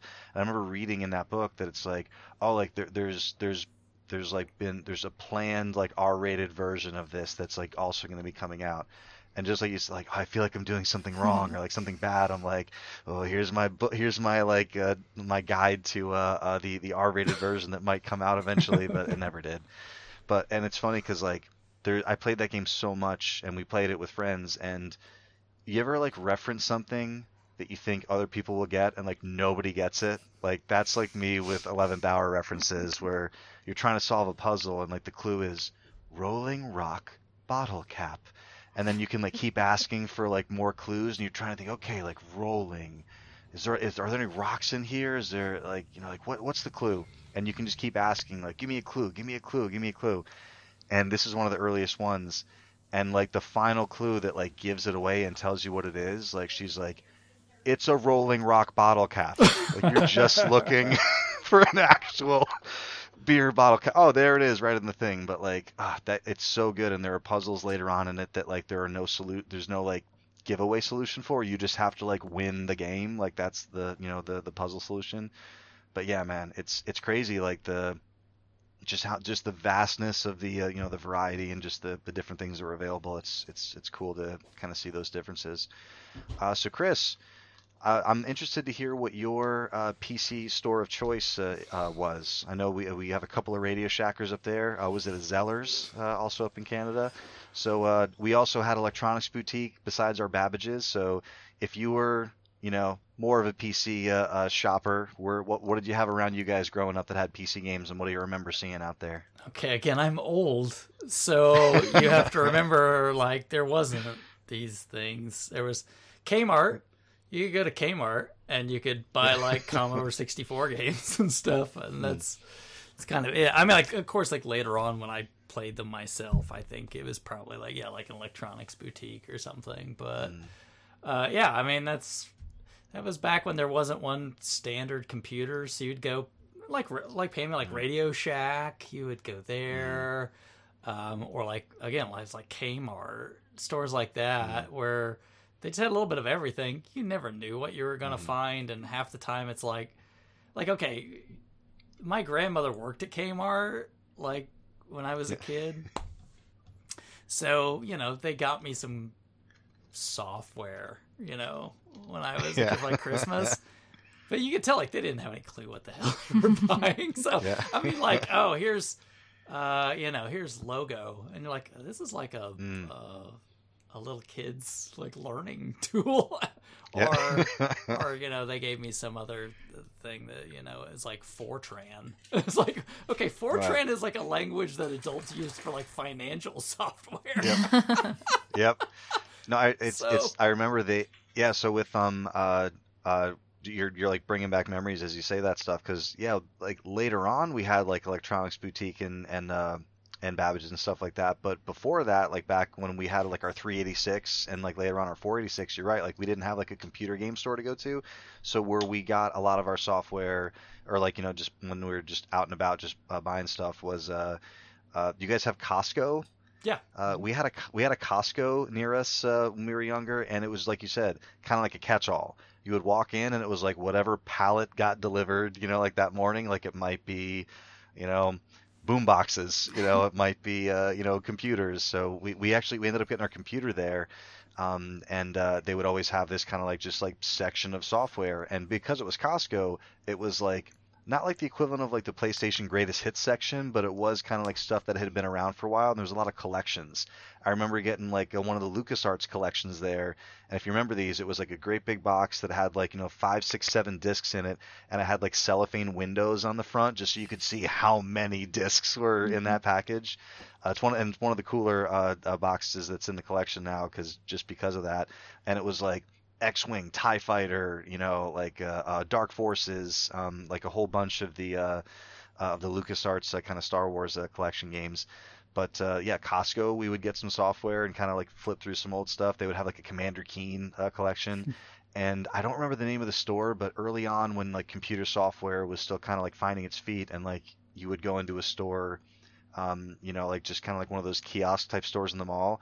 I remember seeing a box. I always remember the name because uh, uh, of just I didn't know what it was, and it just said OS2 Warp, and I was like, "What's OS2 Warp? Like, Is this a game?" and they were like, "No, it's an operating system."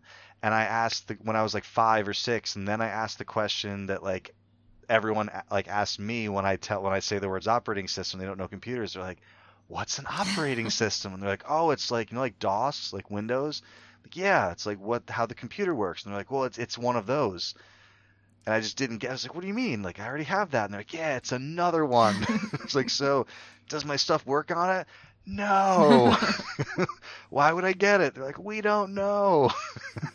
Yeah, I, but uh, I do remember like later on when I would, um, you know, it was into PC a little bit. There was a store called CompUSA that was around Sure. at the time, and it was one of those like catch-all, like, oh, come here, we Mhm. have everything. You know, it was just a computer store, but it was you had to drive like half hour, you know, to get there, and it, you know, it eventually went out of business. But I do remember going there and picking up. You know, when I bought in the '90s some games, that's usually where I went. Was this place called CompUSA, and they they were like a little bit of everything that was in there. Yep, I, I remember that we didn't have one near us. I remember uh, hearing about them and you know like their website for a while when they were a thing.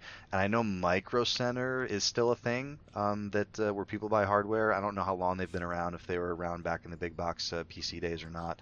Um, but uh, and then um, of course you have like your kind of standard just like office uh, stores like your Office Depot or your Office Max or Staples or you know one of those guys.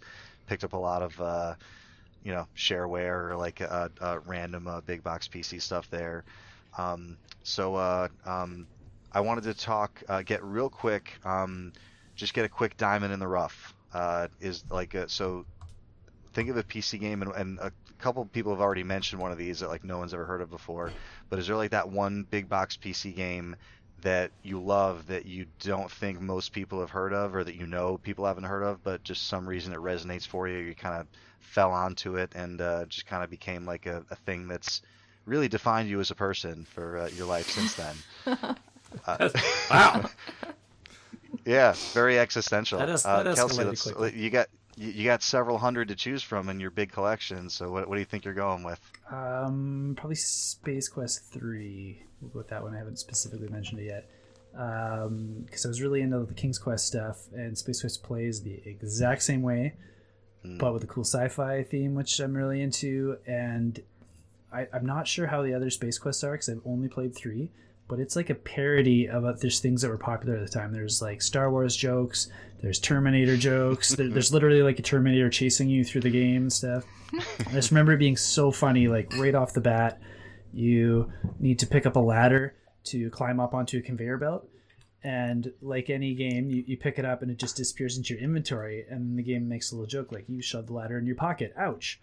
And I thought that was so funny. And then you climb it up, and the uh, conveyor belt runs you right into a grinder. And then the death screen is you come out as like a package of ground beef and it's uh, just like right off the bat like I, I really got into the the humor of that game and i played it a ton and i don't don't think i ever finished it but we got pretty far because we didn't have uh, internet when we had our 486 when i was playing this either so it was just whatever i could figure out and no none of my friends were playing stuff like that anymore um, so i didn't have anybody to ask so we just kind of had to trial and error our way through it like originally you would have had to and, and had a Right, ton right. of fun with it and got way more time out of it than i would have if, if i could have just looked at That's awesome. That, that's a good one. Yeah, no, I'm, I'm not as familiar with that one, so that's a good pick. And uh, just when you talked about getting kind of like uh, taken off guard by the humor, it just made me, it gave me like Monkey Island vibes. It's We're like- very much in that vein, and it's Yeah. it's it's kind of looks like a more like a LucasArt game than it does a Sierra game because they do a lot of that like Mm. dithering in it, from what I remember. It's, it's, Sure. it's- I'm going off really old Yeah. memories, so I could be a little off, but, but I remember the art Yeah. being pretty cool in it too. Very cool. Yeah, no, that- that's that's a great pick. That's that's uh, that's a really good one. Um, uh, Pam, why don't we swing over to you and see uh, what do you think for uh, something that you think is kind of like again like one of those like diamonds in the rough, like people don't know about, but you think is really good. Ah, so I don't have a ton of like my collection's not huge and it's mostly point and click adventures and CRPGs. Um, I would say Arcanum of Steamworks and Magick Obscura is maybe one not as many people know about. Ooh. It is it's a CRPG, one of the three games made by Troika, who also made Vampire the Masquerade Bloodlines and um, Okay. Temple of Elemental Evil. And it is this really cool concept where you've got like magic and technology kind of facing off against each other, and you create this character. Um, it's all very like steampunk, and if you go too far into technology, then your magic becomes like weak and inefficient. And if you go into magic, you like lose your ability to do technical things. Uh, so it's it's really cool. It's got very interesting systems, very bad combat, um, and it is a little bit um, buggy, especially near the end of the game. But it's just got a really a really interesting story and some cool characters in it. So Yeah, it sounds cool. Is this something that you played way back when, or you've uh, kind of discovered more recently? Because I, I know you're a big, big fan of uh, uh, Vampire, uh, so I don't know if this is something that you kind of branched off of uh, uh, Vampire to find, or if you kind of played it around the same time. I think I probably branched off of Vampire. So I, I probably didn't play it right when it came out, but it was you know I was probably in my twenties or something when I played it. All right. Very cool. Nice. Yeah, good pick. All right, Chris, what are you going with, bud? I'm gonna go with a game I bet I can almost guarantee nobody's heard of, but um, oh, good. the I don't know if it was good, bad, or otherwise, but it, uh, it's the one I would pick. Um, like in the you know when I was in high school and like right out of high school, I spent a lot of time reading mostly like fiction, and then as I've gotten older, I don't bother to read fiction anymore. But um, I read this series that I really liked. It was called the the Deathgate Cycle, and um, it's by Weiss and Hickman, which you guys probably know. I mean, they wrote like a million of those, you know, series back in the day. But they there was a game, like they made a computer game out of it. It was a point and click adventure, and I thought that was really cool. I was like, oh, what? There's this whole other part that's like to this series that I really liked. You know, I could learn. It's like more of in that in that world. And um, so yeah, I remember I had to like mail order that thing. I think back in the day because it wasn't like something you would find on a shelf. And uh, yeah, played all the way through. I don't remember it being the most amazing thing that I ever touched, but it was kind of neat at the time to say, "Oh, here's something extra in a world that you're already familiar with from like a book series that you really enjoyed. Here's something new." And uh, so that was pretty cool. I enjoyed it. Nice. That's cool. That reminds me of I was one of the games that I remember seeing in a store was Shannara, and I really liked the the Shannara series by Terry Brooks when I was a kid. And I too, I remember seeing that game in the store, but I was not able to convince my mom to buy it, so I've never played it. Maybe you need to add it. I'm sure it's probably I on GOG didn't know or that game existed. I was super into those books when I was young too. Mhm. That was, was pretty neat, though. I mean, you know, that whole idea to me of, I mean, I you, you guys probably grew up. I didn't play point and click. I'd done like text adventures, so that's probably about the only exposure to point and click. Although I don't know, I played Maniac Mansion on Commodore 64 a little bit, but Right. uh, So, so let me ask you: Was uh, uh, so I was familiar with the Zork series when it got uh, uh, uh, graphical, Mhm. but i- am I am I wrong that they did start off as text uh, early on? yeah, Zork was uh, Zork one and two was Infocom's kind of claim to fame. It's where they got started. Right. Um, Zork one and two was originally one game on mainframe, and they had to split it up for home computers because it was too big to fit on floppy a floppy disk. Too.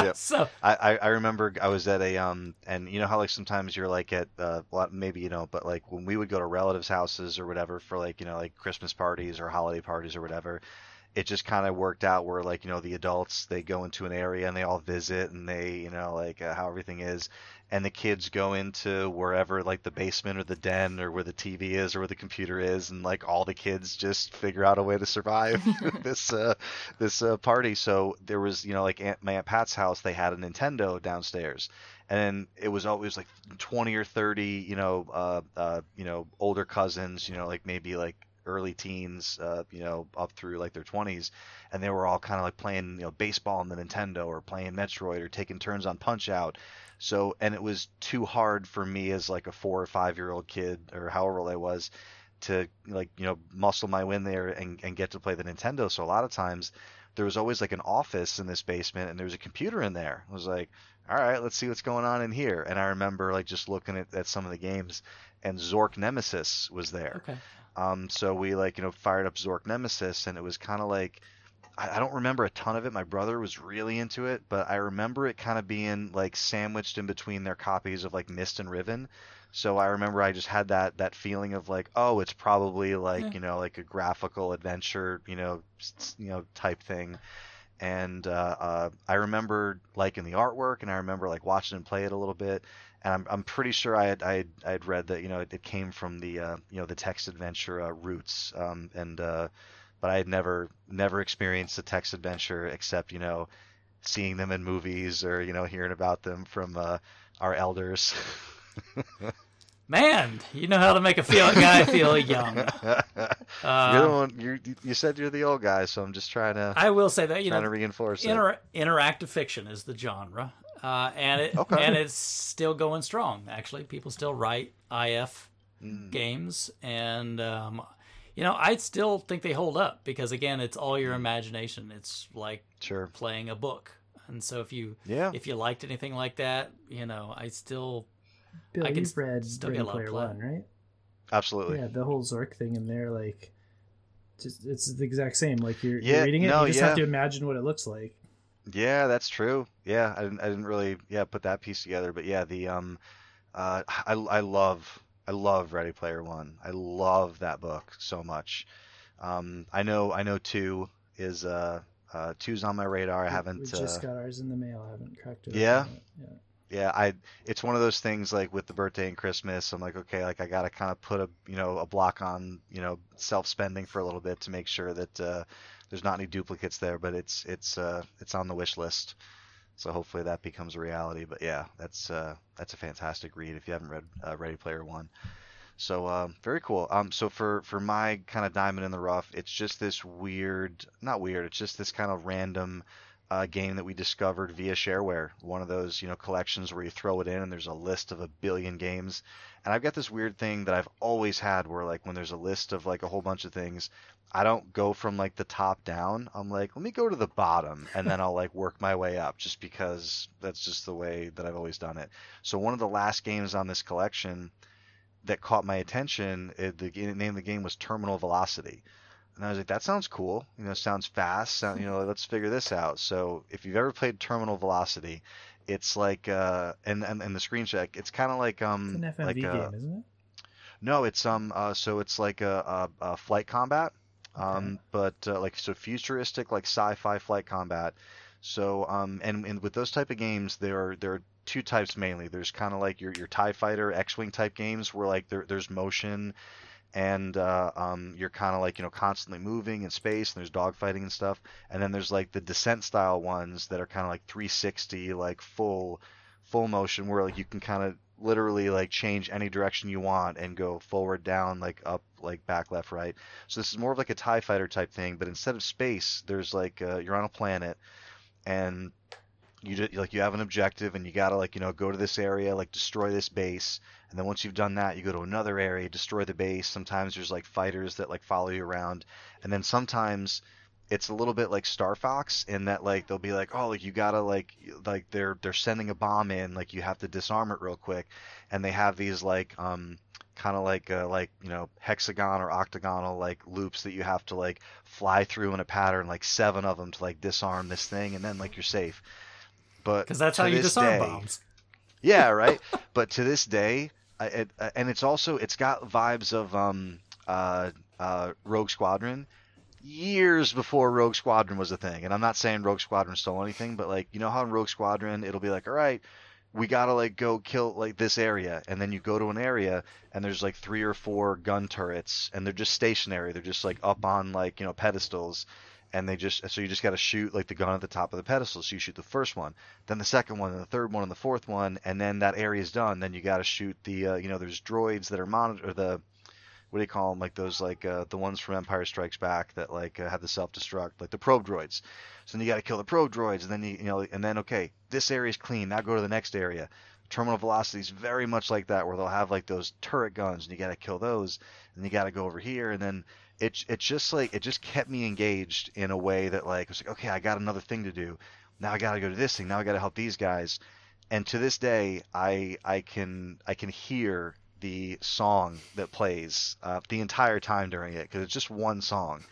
No matter what level you're on, no matter which So that- like that's version your of the most shareware. anticipated vinyl for next year. Terminal Exactly. Yeah, you'll never see It's it. alright. It would be like a th- It will be like a three-inch uh, record. Kelsey hears one just, song uh, in his head over and over. I bet from Ikari Warriors for the rest Ikari of his Warriors life. now.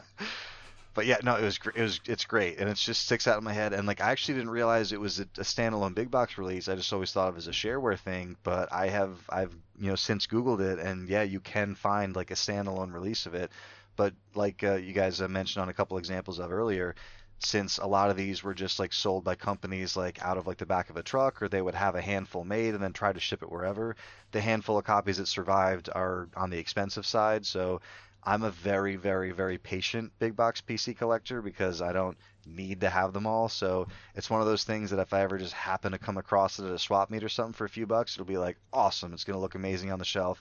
But I don't really like seek out, you know, like the big ones for like 30, 40, 50, 100 plus dollars. So yeah, Terminal Velocity uh, is what I'm going with uh, for that one. All right. So um, now let's uh, we'll move on. We've we've kind of talked about some of the things that we've seen and that we like and that we remember and some kind of uh, oddballs. So I, I want to get into the piece now where we talk about collecting versus playing big box PC games. I would venture a guess to say that Pam probably plays more of these games than anyone else on the call, um, or, or has played, um, just in you know what we've seen of her uh, uh, on her channel and the things she's, she's reviewed with uh, mentioned Phantasmagoria and the Dig before. Um, so I'd like to get your thoughts on when you decide to play something that you know is a big box PC game uh, or is available as a big box PC game. What are your what are your thoughts on uh, playing versus collecting? Like, if you're gonna make the purchase and get this big PC game, will you go through the effort to try to take that media copy it to a modern PC, try to figure out a way to get it to run, or is it more trouble than it's worth and you say, you know what, I'm just gonna grab whatever you know version I can on whatever digital download platform. How do you feel about about that? Yeah, the PC collecting is the one place where I like the actual media in the box is useless to me. Like I don't I don't do Mm. anything with it. Uh, my Yep. my computer does not have any type of disk drive in it. Like I I I I don't like messing with that stuff. Like I will play the games or I have played the games in the past. Uh, but in terms of like the actual physical media, it just sits on the shelf in the box. So I like to read the inserts and things, but the Mm. discs not not very much of use to me, which is why I don't care if they're missing. it's want the box. I- yeah. yeah, ho- ho- honestly, I think that's where most people fall uh, uh, with this. I, I think that the big appeal of the big box PC game is the packaging. Um, I and I even think it's cool to have the disc, like if you can get it. But just like you said, if it's there, great. If it's not there, great. Like th- there, there's a few times where I've just, for out of curiosity, and since you know, growing up, like that's what you did. Like when you bought a game, you would get it in your system. You'd, you know, maybe make a boot disk, so more RAM would be free. You'd figure out some very basic DOS commands like change directory this, create directory this, install the game here, and you and you ran that classic installer that would have that blue screen, and uh, you know you'd run through it, and you okay, put the sound drivers on, put this driver on, set up your gamepad, you know. So it is fun to kind of go through that process in DOSBox just to you know for like a little bit of like a nostalgia hit. But I'm I'm I'm with you, and I think most people are with you, where it's like, you know, it's a cool thing to kind of like, you know, see how games used to, you know, run or see how they used to install. But I I don't think there's that many people that are one maintaining old hardware, like old, you know, like 386, 486 uh, DOS machines hardware to try to play these things, when it is so so so super simple uh, to get them working on modern hardware through other means. Mhm. So.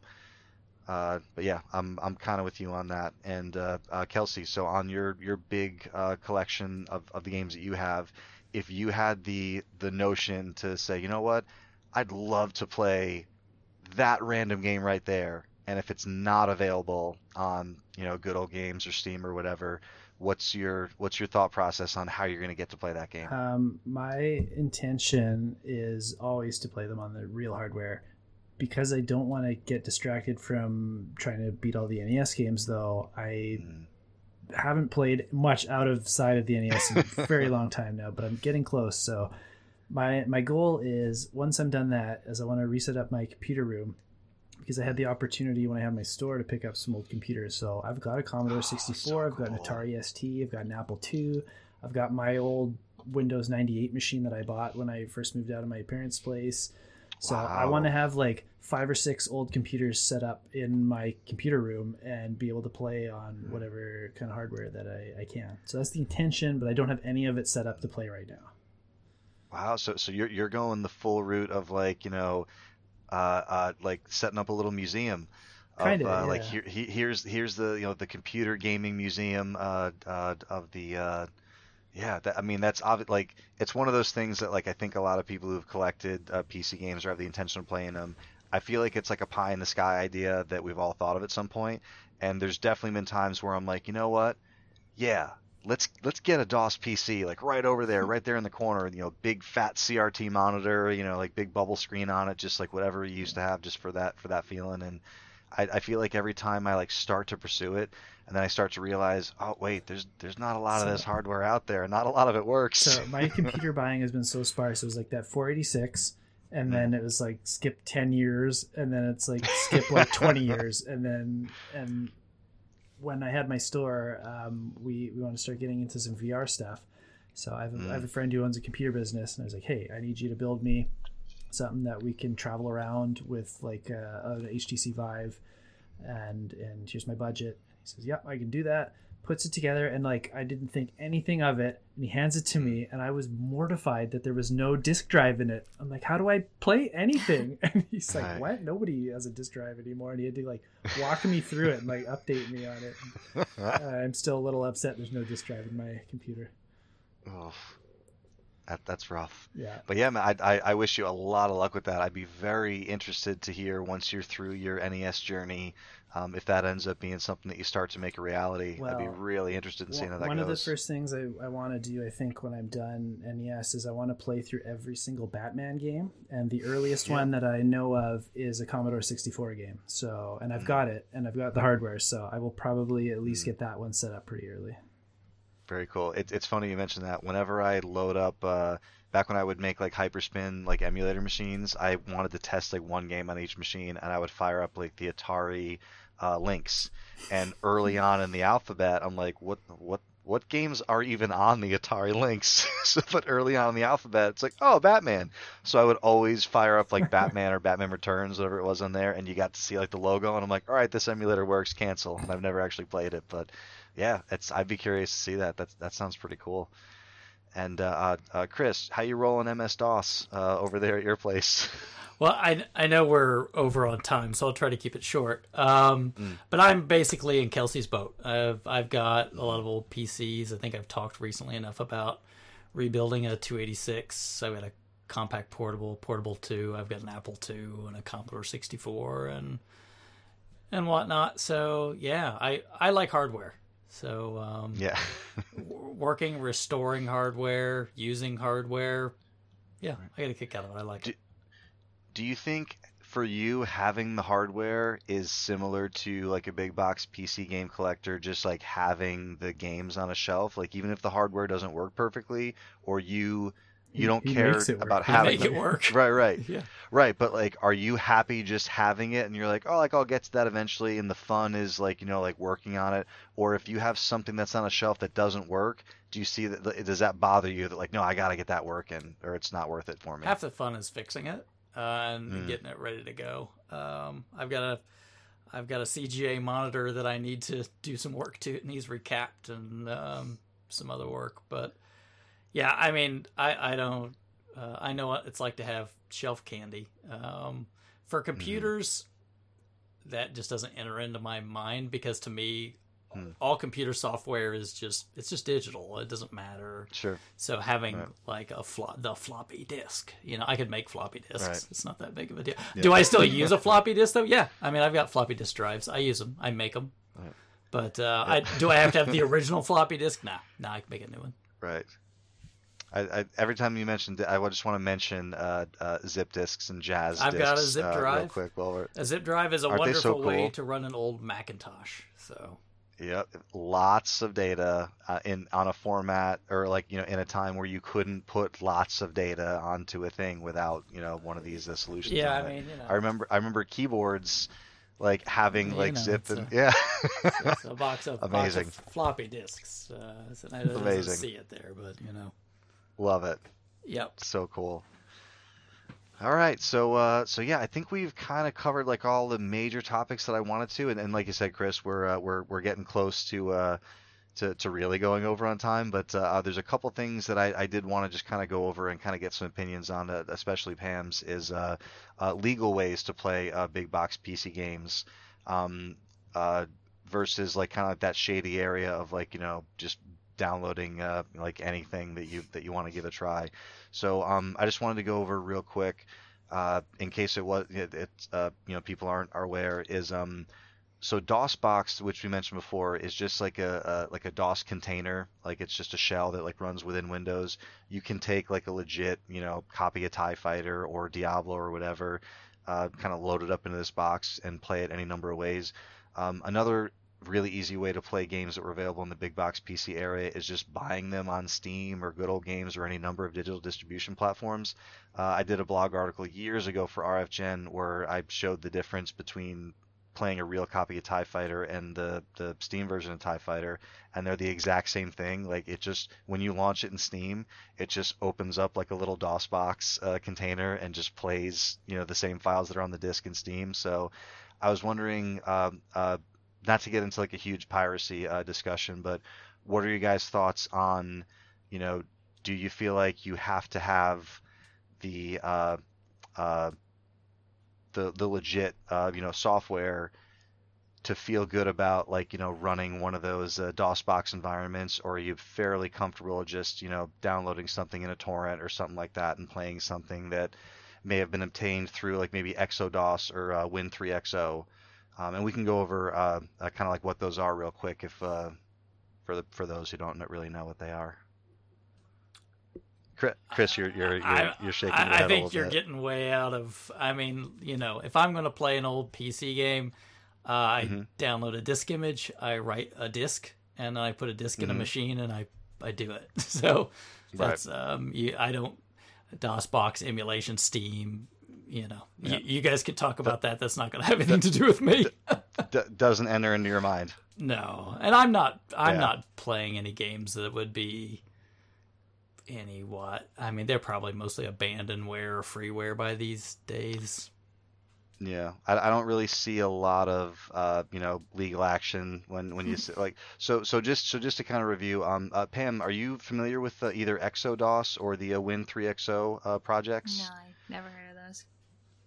So yeah, so uh, Exo is um uh, he's a really interesting guy. Is he just kind of took it upon himself to uh, um uh, he's he's he's attempting to catalog, obtain physical copies of, and make playable as many games as possible that were available on the DOS platform and the Windows uh, uh, 3 you know .0 3.1 platform. Would you compare it kind of to MAME then?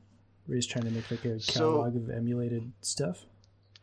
It, it very very similar because what MAME tries to do is they try to obtain uh, uh, original hardware. They try to dump the uh, memory off those chips, and that is stored in the official MAME ROM sets and to be played on the the MAME emulator. So you're so you're still so yeah you're you're doing something very similar because MAME is emulating the original hardware. Even though you're playing on PC, you're emulating the hardware that it would have been played on. So like the Windows, uh, um, you know, the the, the 486, 386, uh, you know, Windows 3.1 or 95, 98 PCs. Um, but yeah, it's very similar. So he does his best to obtain physical copies. He doesn't do disk images or, or downloads or burns or anything.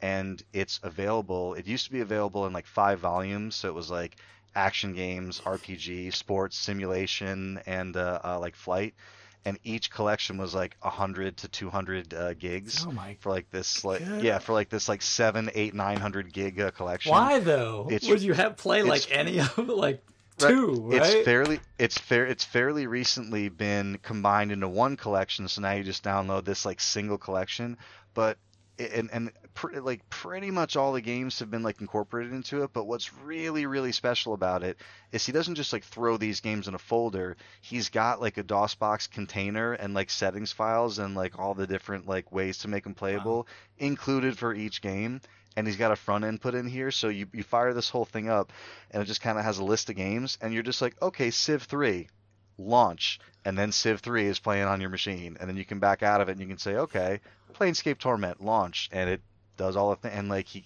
keeps it updated and he keeps it going. So it's one of the most popular torrents on uh, a couple of the emulation sites that i uh, that i jump into from time to time.